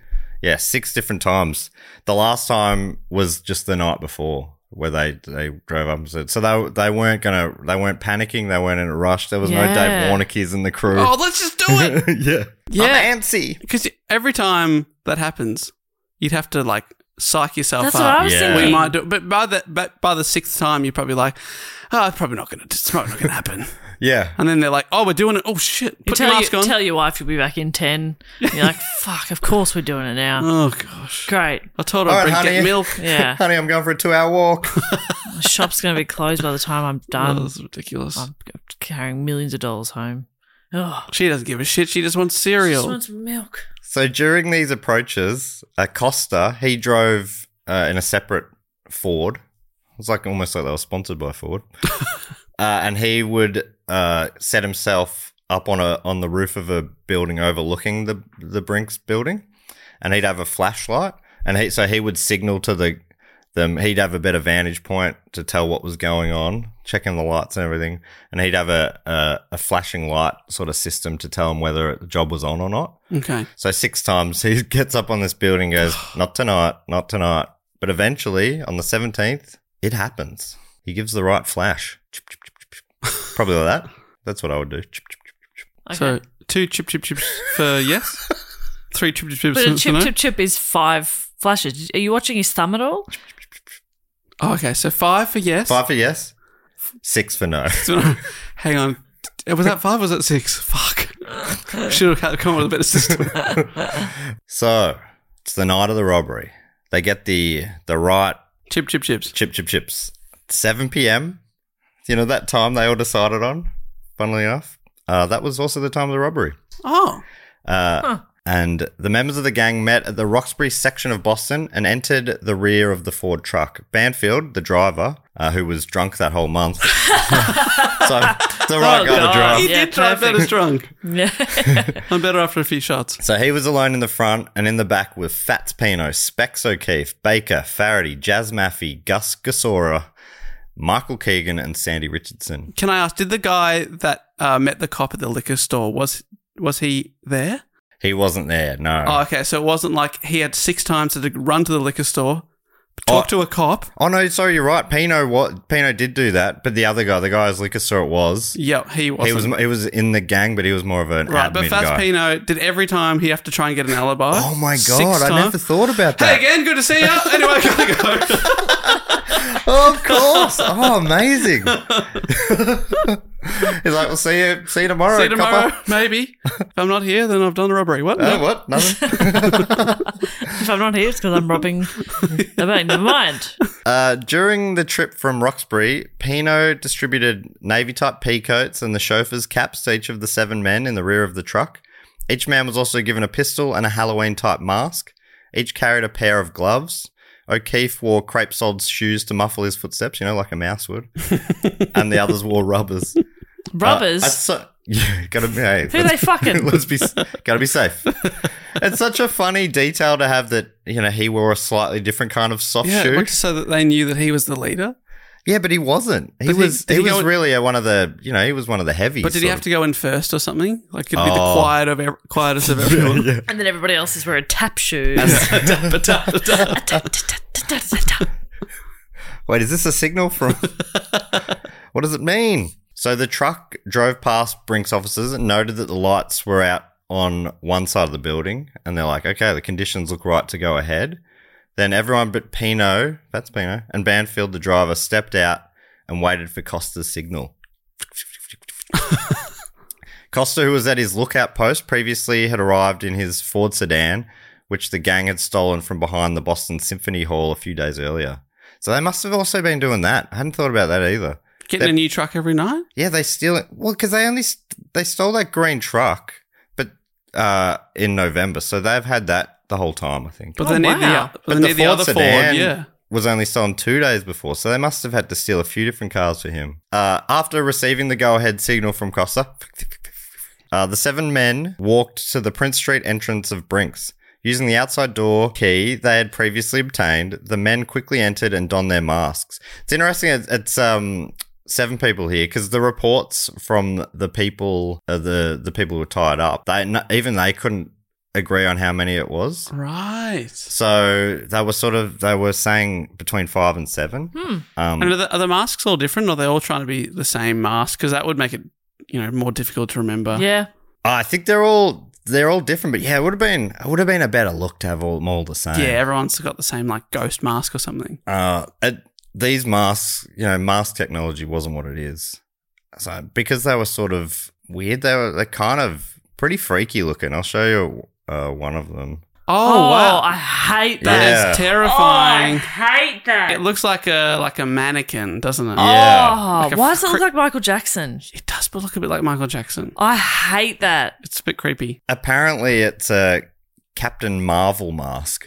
Okay. So I, like, I don't think it's meant to look freaky. I hated that. That made me very uncomfortable. Yeah, Yeah. But if I heard someone muffling at me like, "Get on the ground, get on the ground," I'd be like, "Oh my god, I'll do whatever this this Captain Marvel wants." Uh, so yeah, so they've donned their masks. Then the other keys in their possession enabled them to proceed to the second floor, where they took the five Brinks employees by surprise. When the employees were securely bound and gagged, the robbers began looting the premises. They took everything they could. They did find um, one lockbox which had like the payroll for the for GM or some some huge company, but they didn't have the tools to open it, so they had to leave it behind. Oh. Um, and that was reported on a bit in the thing. It was like it was always a bit sassy. There were reports of like robbers take two point seven million dollars worth of things, leave a million or so behind. the robbers' carefully planned route inside Brinks was interrupted only when the attendant in the in- adjoining Brinks garage sounded the buzzer. They're like, "Oh shit." Uh, before the robbers could take him prisoners, they're like, "Oh, no, there's another guy we're gonna have to take." He just walked away, apparently just oblivious to what was going on. didn't know what was He didn't know happening. what was going on. He just walked away, and they're like, "Huh, oh, close call." great. They st- they picked up the pace a bit, but like that guy had no idea until later what was going on. Uh, immediately upon leaving, the gang loaded the loot into the truck that was parked on Prince Street near the door. As they made their getaway, the Brinks employees worked themselves free and reported the crime. Banfield drove the truck to the house of Jazz Maffey's parents in Roxbury. The loot was quickly unloaded and Banfield sped away to hide the truck. Geegan, who was on parole at the time, left the truck before it arrived at the home in Roxbury where the loot was unloaded. He correctly assumed he would be considered a strong suspect and wanted to begin establishing an alibi immediately. While the others stayed at the house to make a quick count of the loot, Pino and Faraday departed. Approximately one and a half hours later, Banfield returned with McGuinness, the liquor store guy. And prior to this time, McGinnis had, you know, been at work. He had a pretty good alibi. Yeah. Uh, he was more of an admin guy, I suppose. and he was also, I think he was the one that cut down the truck. He did a lot of work afterwards as well. Uh, the gang members who remained at the house uh, soon dispersed to establish alibis for themselves, Oh, you know, going to bars and stuff. Yeah. Bars. They're going to bars.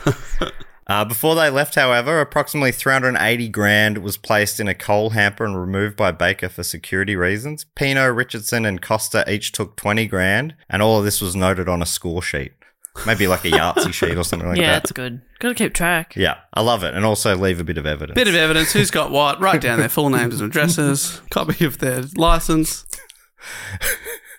Uh, before removing the remainder of the loot from the house on January the 18th, the gang members attempted to identify incriminating items. So they also thought any marks or anything, they, they'd get rid of notes that had anything that was clearly marked. Right, Hmm. like my name in the corner. Yeah, so all your notes were in the bin. Ugh.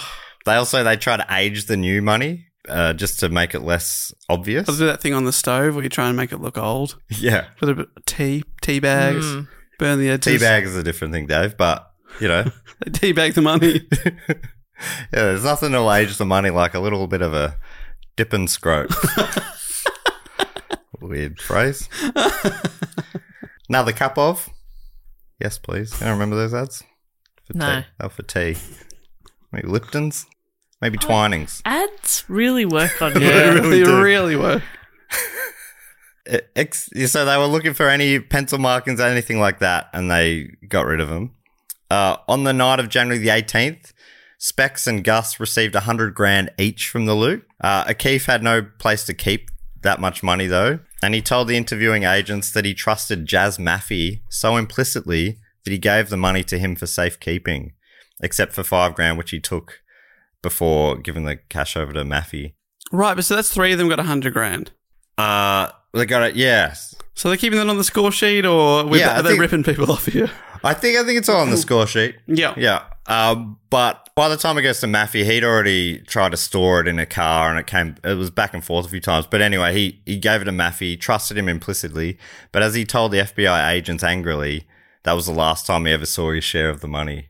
Okay, so he really thought they'd ripped him off. Oh, wow. So he was feeling like he'd been screwed. And if he had, that's a real big blue on there.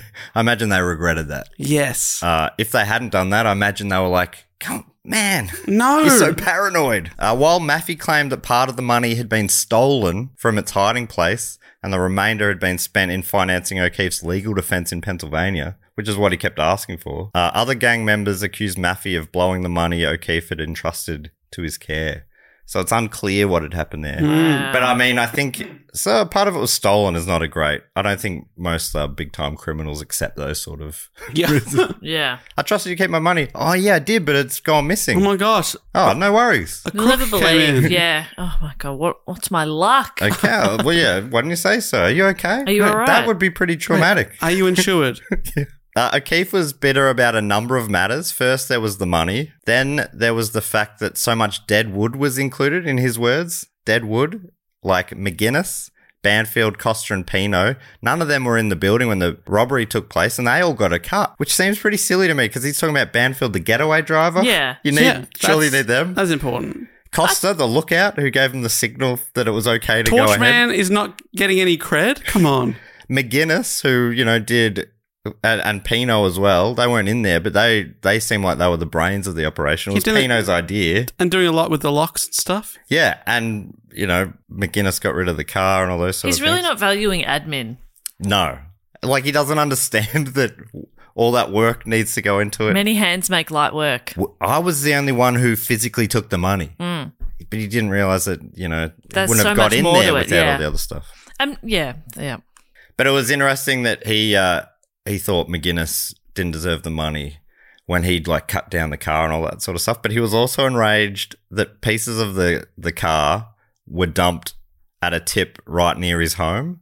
So that was the reason, one of the reasons why they were like, "Oh, It might be him. Yeah. so why did of all the tips you could you could have taken them anywhere? Why would you take it to somewhere near any of us? Doesn't make Yeah. any sense. So it just seems like it was a little bit lazy. Maybe go to somewhere where you can dig into the ground. Yeah. Florida. Yes. Yeah, chuck it in one of them swamps. Yeah. Maybe in the Bayou. Am I saying that right? Hmm. Uh, so, after verifying his story, the FBI was able to arrest six members of the gang Baker, Costa, Geegan, Maffey, and McGuinness, and Pino. Uh, and they were arrested on the 12th of January, 1956, just coming up to the six year Oh anniversary. Mm. wow, they would have thought we are home clear. Oh my here. god. Uh, at that point, O'Keefe and Gasora were already behind bars, so you know they, they didn't need to be arrested again. And Banfield had died. Uh, he was the one who Drunk for January. drunk for January died very young, forty five. This left only Faraday and Richardson unaccounted for. They'd fled and were placed on the FBI's ten most wanted fugitives list. They managed to avoid detection for months until May the 16th when their hiding place in Dorchester, Massachusetts was uncovered. I know I'm saying Massachusetts wrong. That must be so annoying to new listeners. I said it wrong as a joke for a while. Now I can't not say it like that.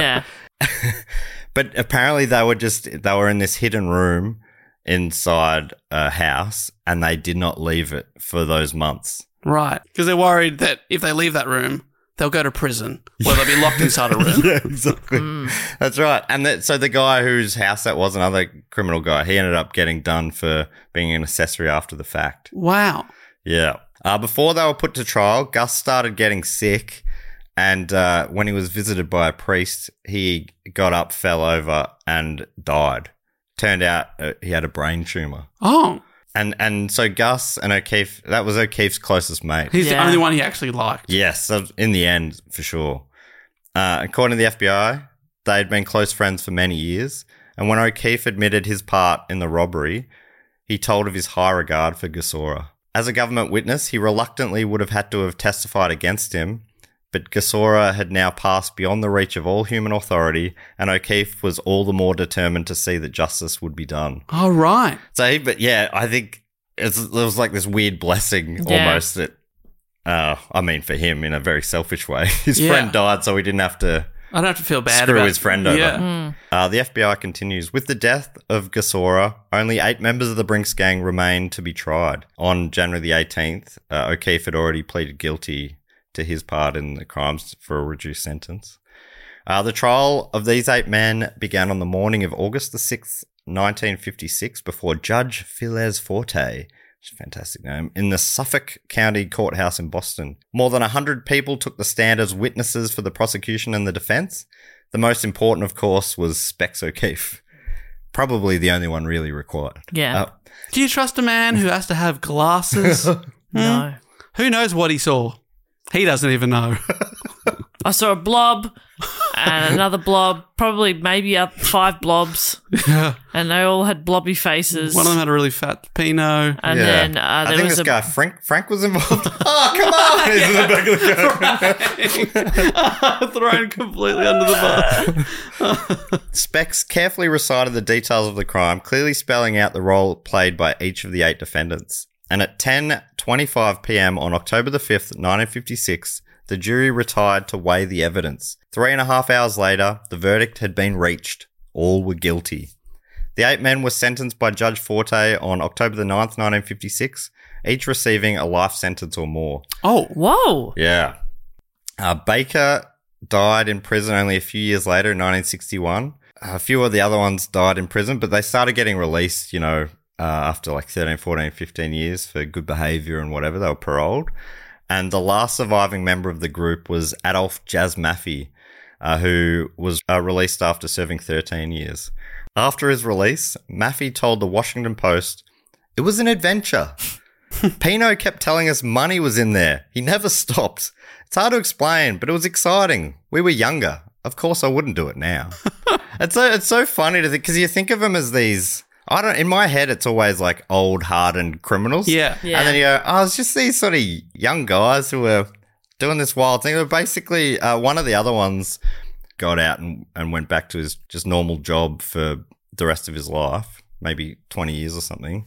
And apparently, he always said to his kid uh, th- that he hardly ever mentioned it. But when he did, it was basically like, there was money there to be taken. Why not take it? that was his Yeah. sort of logic. Say that to your kids. There's money uh, in like places like banks and uh, you know, there's- I think you could just go take it. I think the, the logic was kind of like it doesn't really belong to anyone. It's just it's just money, you know. Hmm. and that's what you know. I think a lot of the public saw it that way as well. So Yeah. there's these big companies like insurance companies, these security companies, banks. You know, it's just money. They'll get more money. Yeah, They they'll got be- lots of money. The bank will be Yeah, okay. exactly. They'll be all right. Uh, so Jazz Maffey lived till September 1988, dying at the age of 77. Specs O'Keefe, he was released from jail in 1966, the year the Saints won the, their only AFL uh, VFL premiership, and he assumed a new identity, presumably under the protection of the FBI. Right. And like no one tried to whack him in prison or whatever because he Yeah, so snitched on so many. I think he was he was in protective custody in prison basically, and uh, it's unknown what he got up to in his final decade of life as a free man. According to Thomason, he died in a West Coast hospital under a false name in March of 1976 at the age of 67. When they the uh, Thomason, the journalist, tried to talk to the FBI agent about what he'd been up to, he wouldn't answer any questions. Oh. Even after he died, it's like you know. So yeah, Even after he died, he stopped talking. Unbelievable. Wow, rude. Come on, mate. Got nothing left to lose.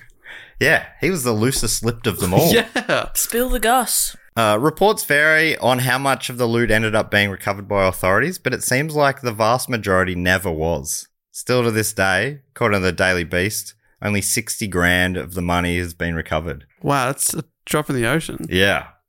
As reported in the Boston Globe in 2020, Stephanie Shorro, who I was talking about before, who wrote uh, a book about the heist, The heist of the century. exactly.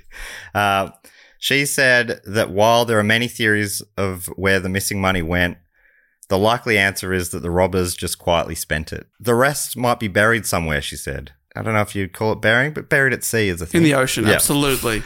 Uh, but all indications are that the robbers spent the money little by little, often in investments that went bust or on gambling and boozing. Ah, Oh, man, you got to invest in stuff that won't go bust. Yeah. Mm, that's the trick. How do people not know that? One of them bought a house straight after for like a grand or something. so you think about the money, and they're just getting like, you know, conservatively, they're getting a, a hundred grand cuts. But they would- should be getting more if they were able to break it all down.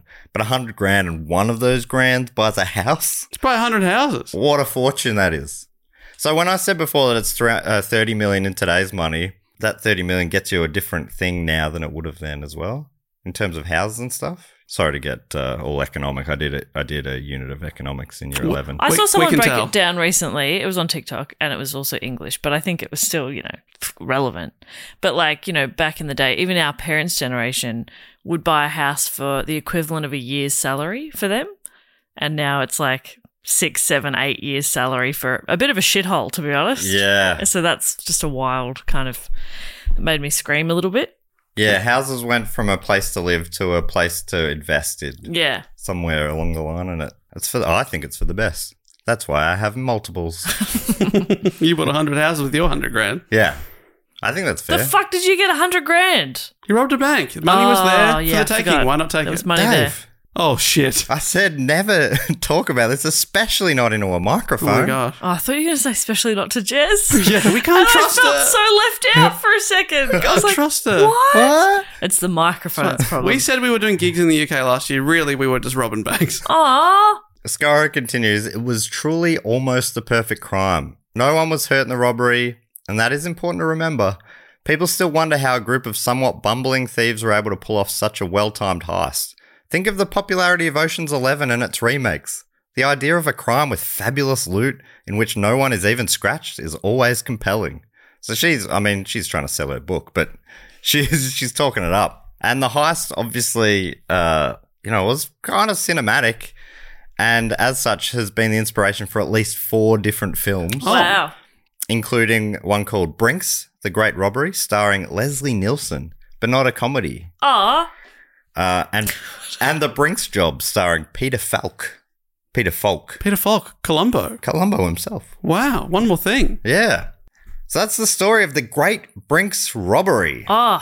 Wow, incredible. We love a, a heist. And Yeah. I, am amazed that we can still find ones that are that epic that honestly, you, it would rank up there with one of the great heists, and I've never heard of No. it. I never heard of it either. Been four movies. That's right. I am a bit disappointed that it got so close Mm. to the statute of limitations and then they all got busted. I hated it too. but they are criminals. You're right, but that does add to the the the drama of the story, Yeah. doesn't it? The fact that they were a week, they were a week from retirement. Yeah. Yep. Literally, they could have retired on that money, and then the guy snitched them out because stupidly they didn't look after him. Yes, that was the only thing that pulled it apart was just the yeah. One article said it. The only thing they didn't think about was group morale. Yes, but Wow. maybe you know the FBI are pretty proud of it, or whatever, but really it's just because the guy snitched. Maybe they did some great psychology. They're in their ear saying they're living out on on a yacht, and you're here rotten. I feel like that, kind of must stuff. have been part of it, and it does seem like they did do great work.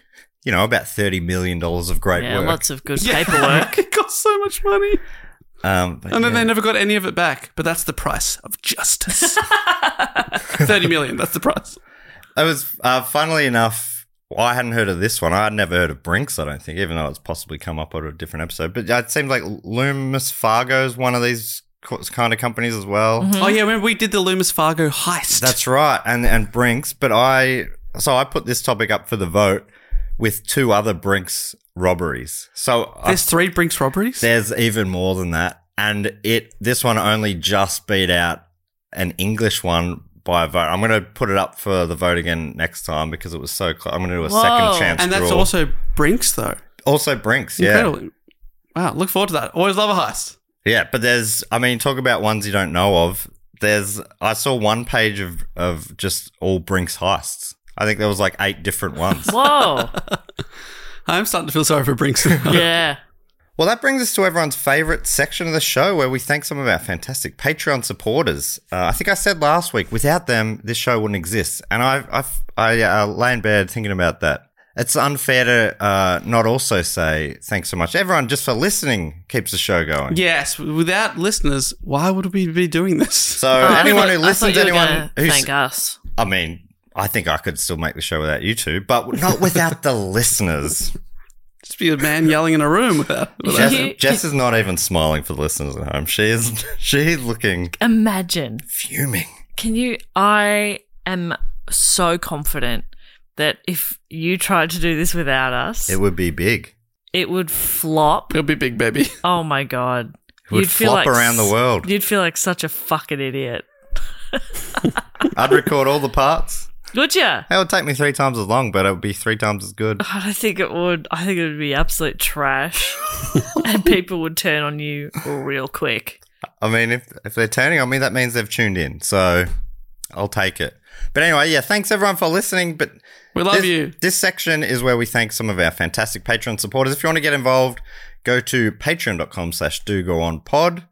Uh, we know that not everyone can support, so there's zero pressure. But if you can, it's uh, you know, what a bonus. Ah, and we think it's worth it. We give you bonus episodes. You get to be part of the Facebook group. You vote on topics. You decide what we talk about. You hear about shows and get discounts on tickets before anyone else. So yeah, And the first thing we do is thank a few people via the fact quote or question section, which if you want to get involved in, you go to patreon.com slash do go on pod and sign up on the Sydney Scheinberg level. And I think this section actually has a little jingle. Goes like this. Something like this. You can do it. Oh, she's trying to prove a point here. Fact quote or question. Ding. I always remember the ding. It, it is just uh, a man yelling in a room. If it's just you, in a room, you sound like you've lost your mind. Fact. I think it has a little jingle that goes something like this, and then you sing to yourself. ah, I always remember the, the jingle and the single. and that was the ding. I'd say I've mucked it up. Damn it. All right. Jess, you are Jess was important. right in the You're end. important. Uh, so, what this section involves is one of our great supporters. Uh, they give us a fact or quote or question or a brag or a suggestion or a joke or a recipe or really anything at all. Anything. And they also get to give themselves a title. The first one up this week is Logan Husky, one of my favorite names of all time. And Logan has got the title of Plagiarist of Good Jokes off QI and passing them off as his own. Love that. Good Well, I stuff. think he really failed at the first hurdle then of passing it off as his own. Yeah. And Logan's offering a quote writing The problem with quotes from the internet is that you can never be absolutely sure who said them. And that was Abraham Lincoln. uh, That's good stuff. Thank you, Logan. The next one comes from Michael DeRizzi, aka Go Chiefs. Uh, Chiefs won the Super Bowl not too long ago. And Michael is offering a fact, writing, In honor of my favorite team, the Kansas City Chiefs, making it and hopefully winning the Super Bowl, I got good news for you, Michael. He's been waiting for this to find out. I have an interesting fact about them. Uh, please declare it fun, Bob. Well, we'll see. Arrowhead Stadium, where the Chiefs play, hold the Guinness World Record for the loudest stadium crowd roar at 142.2 decibels. This happened when they played the New England Patriots in September 2014 and the defense sacked quarterback Tom Brady. For context, a jet engine is 140 decibels and noises of 120 decibels can cause immediate hearing loss. wow. So all those people got hearing damage yeah. from the people around them. Wow. Whoa. A bonus, hopefully fun fact is the next day, the Major League Baseball team, Kansas City Royals, beat the Oakland A's in a thrilling come from behind 12 inning wild card playoff win. An incredible two days for KC sports fans. Okay, the first bit was fun. First, I can declare the second one dull for sure. See, that's a, that's a rare double. Yeah. Fun and dull. Derizzi, I love it. That's Ah, so good. if you could include a grim fact for me next time, please. Yeah. Uh, the next one comes from Angelo Del Judas. And I apologize for forever calling you Angelo Del Guiducci, which is so far off. Wow. Oh, incredible. Finally, uh, Angelo must have cracked and he sent through a phonetic spelling. Uh, look forward to me saying it wrong again next time. But, you know, if, if you want to keep the phonetic spelling in brackets next to your name until it gets into my thick head, uh, that'd be welcome. Uh, anyway, Angelo s- wrote, I was about to try and say it again, but I don't have it in front of me. So this is what I'm talking about. I, know, I need to be reading the phonetic spelling just to get it right. Uh, so Angelo's title is So I Tied an Onion to My Belt, which was the style at the time. Give me four B's, you'd say. And uh, Angela's asking a question, writing, I do believe this is a quote and a question. Hmm. How good is it to be alive? And that's a quote by, as he writes, Matty Stew. Oh, Matty Shoe. and uh, answer the question. Very good. uh-huh. uh, Very good, yeah. it's very good. Very good. Again, indifferent. Oh, okay. We'll win it back. A- Angela says, Cheers. Looking forward to your 2023 North American tour. Hey, Angelo, me too. And Stephen Edmonds, aka someone beginning to wonder how long I can continue this joke, has a question. And the question is, What is a nice biscuit? Answer A thin rectangular plain biscuit with nice printed on top.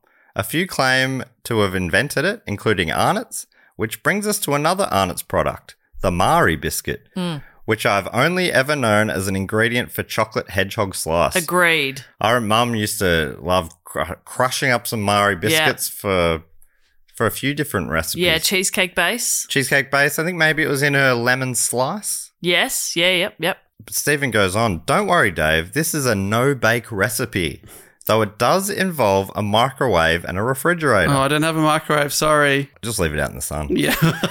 I have used a few different recipes over the years, but this one comes from our old friend Cookery the Australian Way w- with some alterations. All right, pens at the ready. Here we go. This is what you're going to need Yep. 125 grams butter, Yep. 160 grams caster sugar, Got it. 2 tablespoons cocoa, 2 tablespoons coconut, Yep. One large egg, Okay. beaten, still wet. Okay. Half a teaspoon vanilla. yep.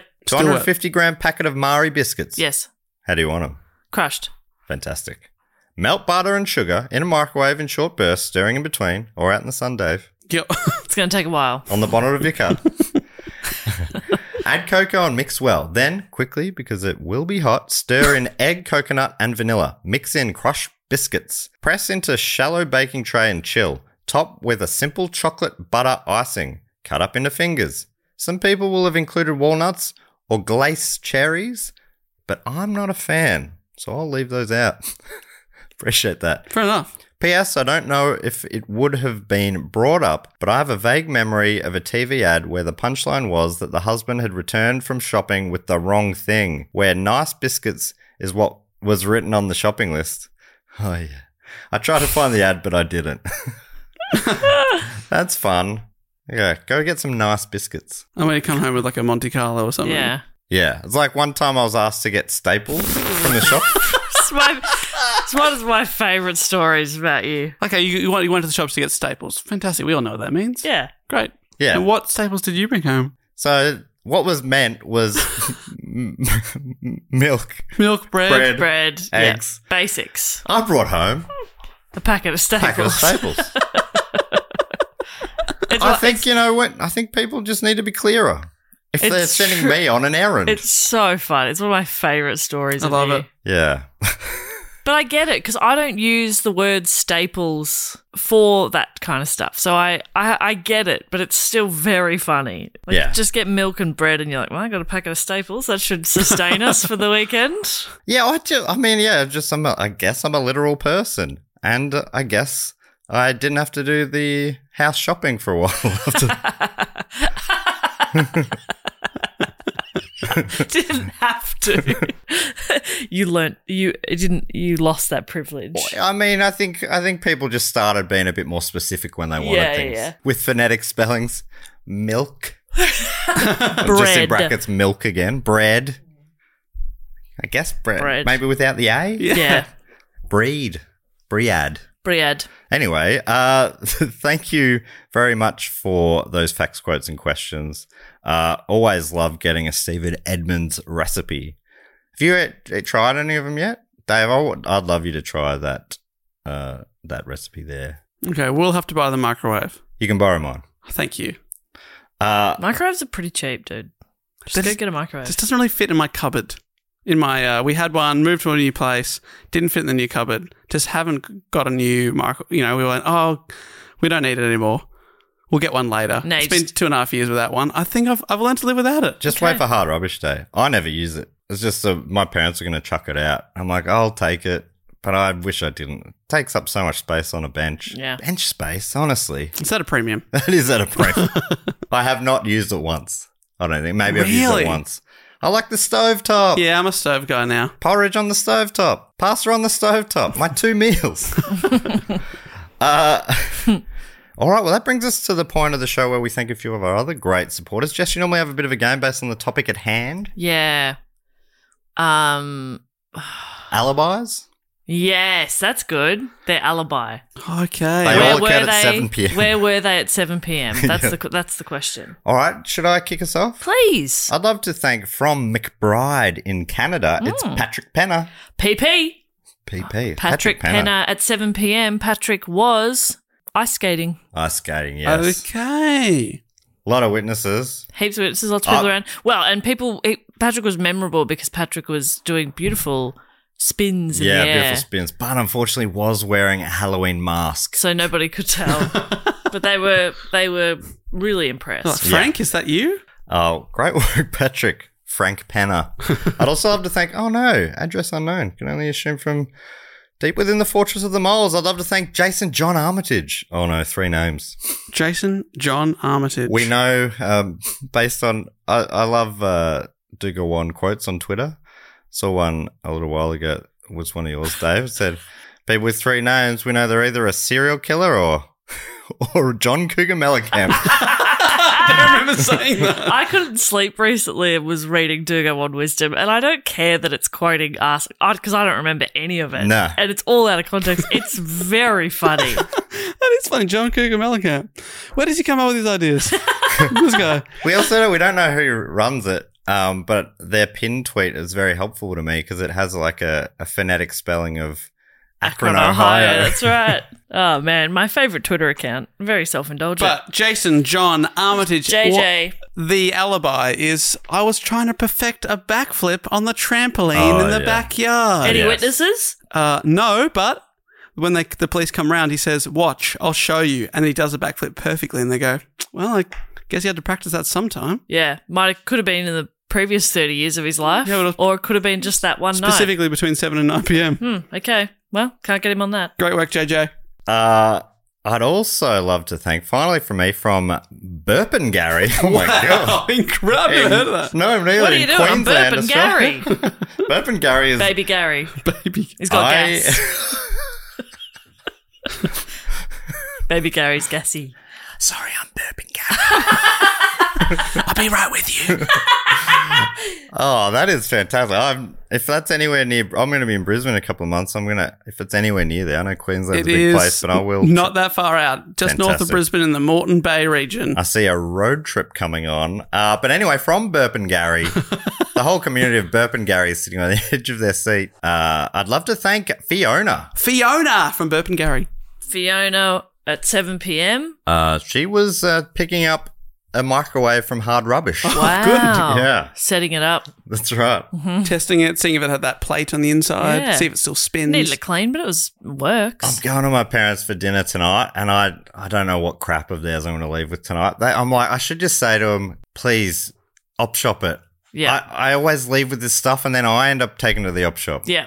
or it takes up bench space, which is at a premium. At a That's premium. right. I think I still have their old VCR player. You don't need I that. don't need You it. don't need that at all. Get rid of it. The microwave is so old; it's huge. Yeah, it's just it's a walk-in microwave. yeah, so Fiona. Oh no, yeah, Fiona. We were already. That's right. Hard rubbish. Fiona from Burpengary. We'll never oh my forget god! you. Never forget Fiona you. from Burpengary. Would you like me to thank some beautiful people? Yeah, go for it. I would like to thank this person is also from location unknown. Can only assume that they are just down the road from Joson John Armitage in the Fortress of the Moles. And this person is Nami McCracken. What Ooh. the heck? Great name. Kraken. That is a fantastic name. Nami or Nami McCracken? 7 p.m. They uh, were um, manning the barbecue at Oh. a big family function. Oh, Someone's got to flip the chops. Oh. Lots of witnesses, let me tell you that. Yeah.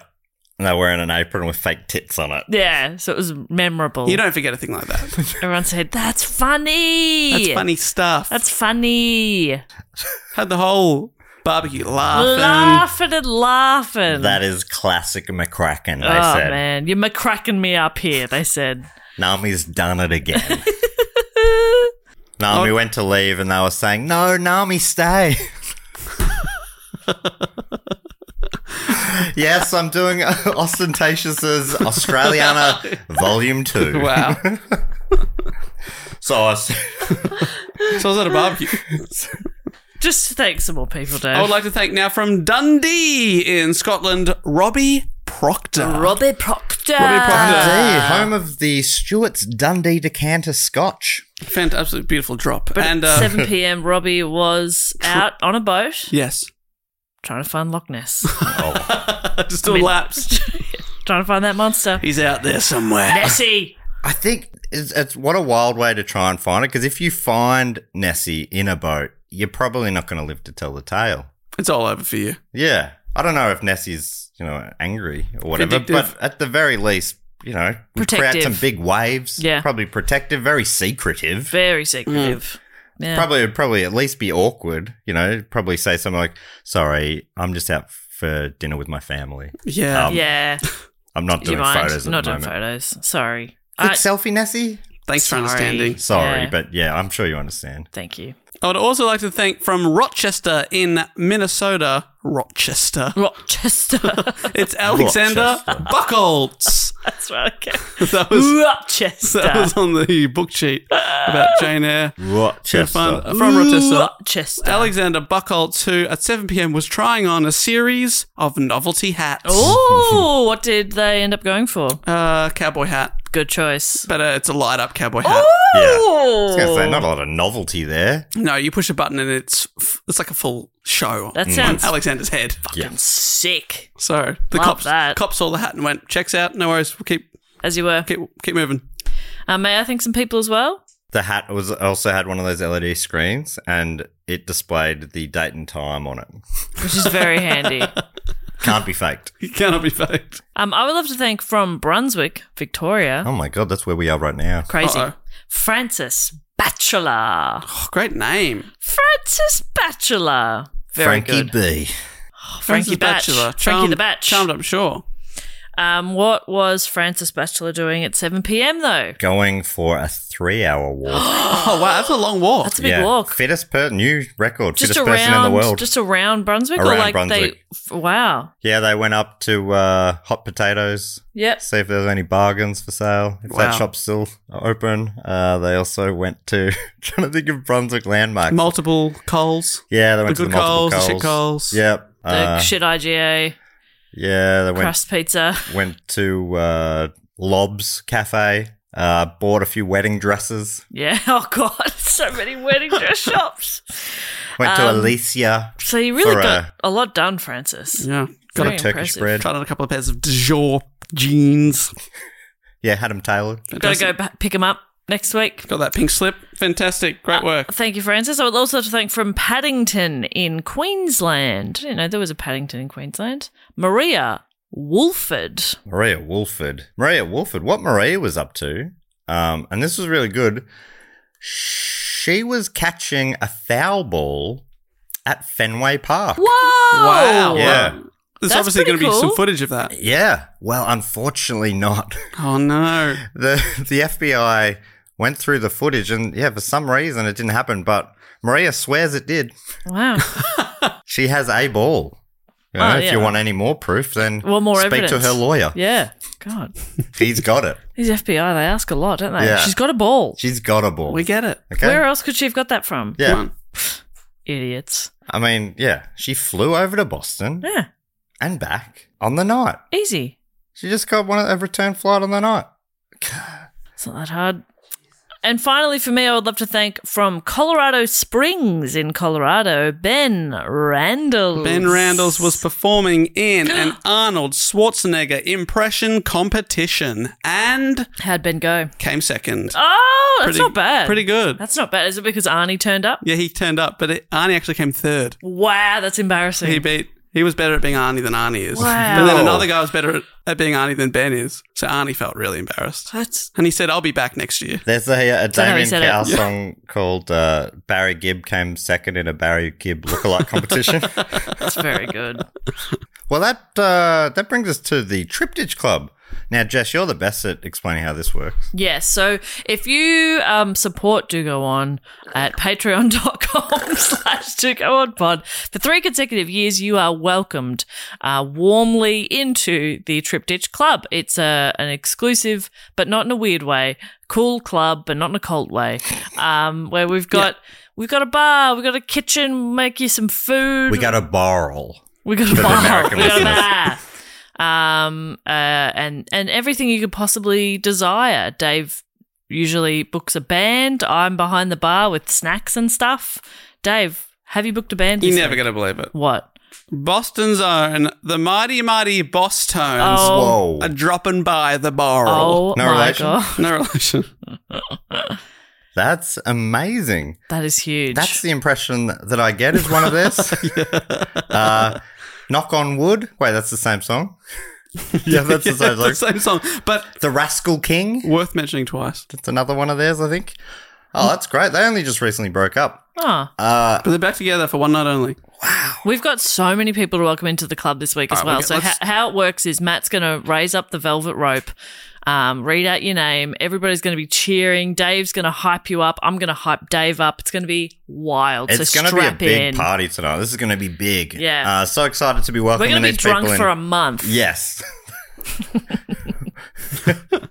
uh, so let me kick it off. Here we go. You ready, Dave? Here we go. This list is so long, I'm going to lose my mind. All right, from Altona Meadows here in Victoria, it's Daniel Armand. Something about nuts. Come on, Dave. Here we go. The night- Here's the first one. Here we go. the night has become nutty. it's Daniel Armand. From Wellington in Somerset in Great Britain, it's Aaron Filler. this night is all Aaron, no filler.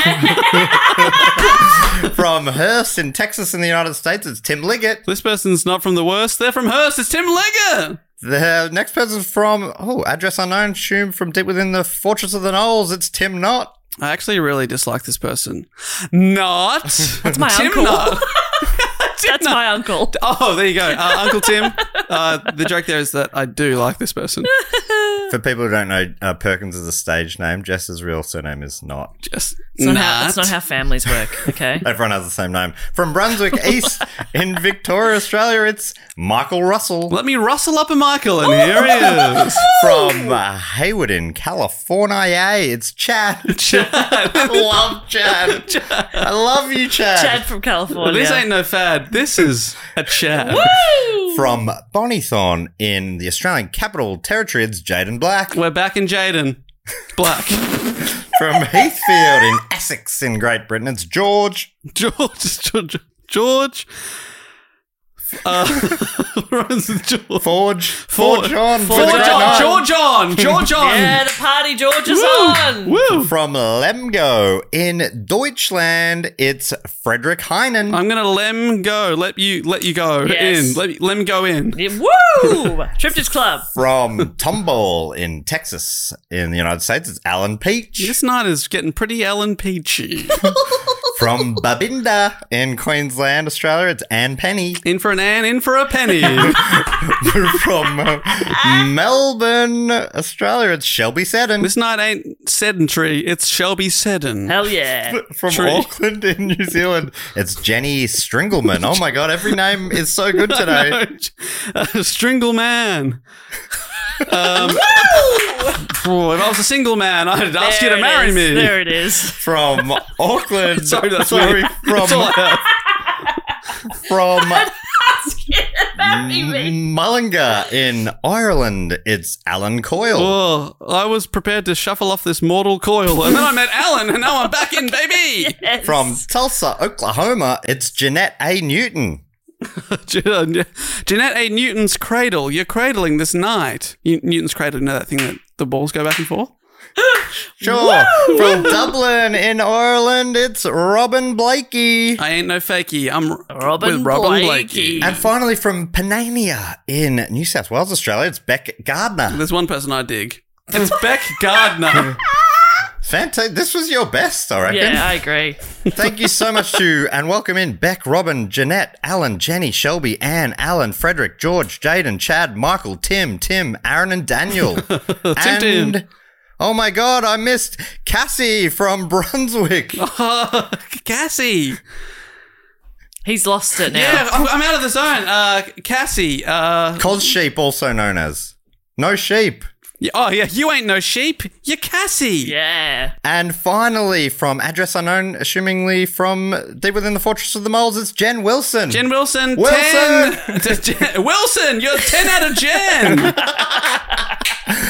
Thank you so much also to Jen and Cassie once again. And welcome into the club. Make yourselves at home. Now, that brings us to the end of the episode. People do want to get involved. Go to patreon.com slash do go on pod. What else do we need to tell people, Jess? That they can go to our website, dogoonpod.com, find us at dogoonpod across all social media, and you can suggest a topic. Uh, Hmm. There's a link in the show notes, and it's also on our website. There's also other podcasts in our network. Dave does a great show about classic novels called Book Cheat, where he right. reads the book so you don't have to. Stop reading. I've done it for you.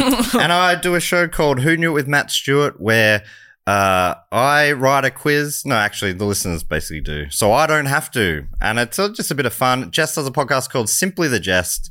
Check out all these as well if you're looking for another thing to look for. Now, Dave, boot this baby home. we'll be back next week with another Oh, episode. But until then, also thank you so much for listening and goodbye. Later. Bye.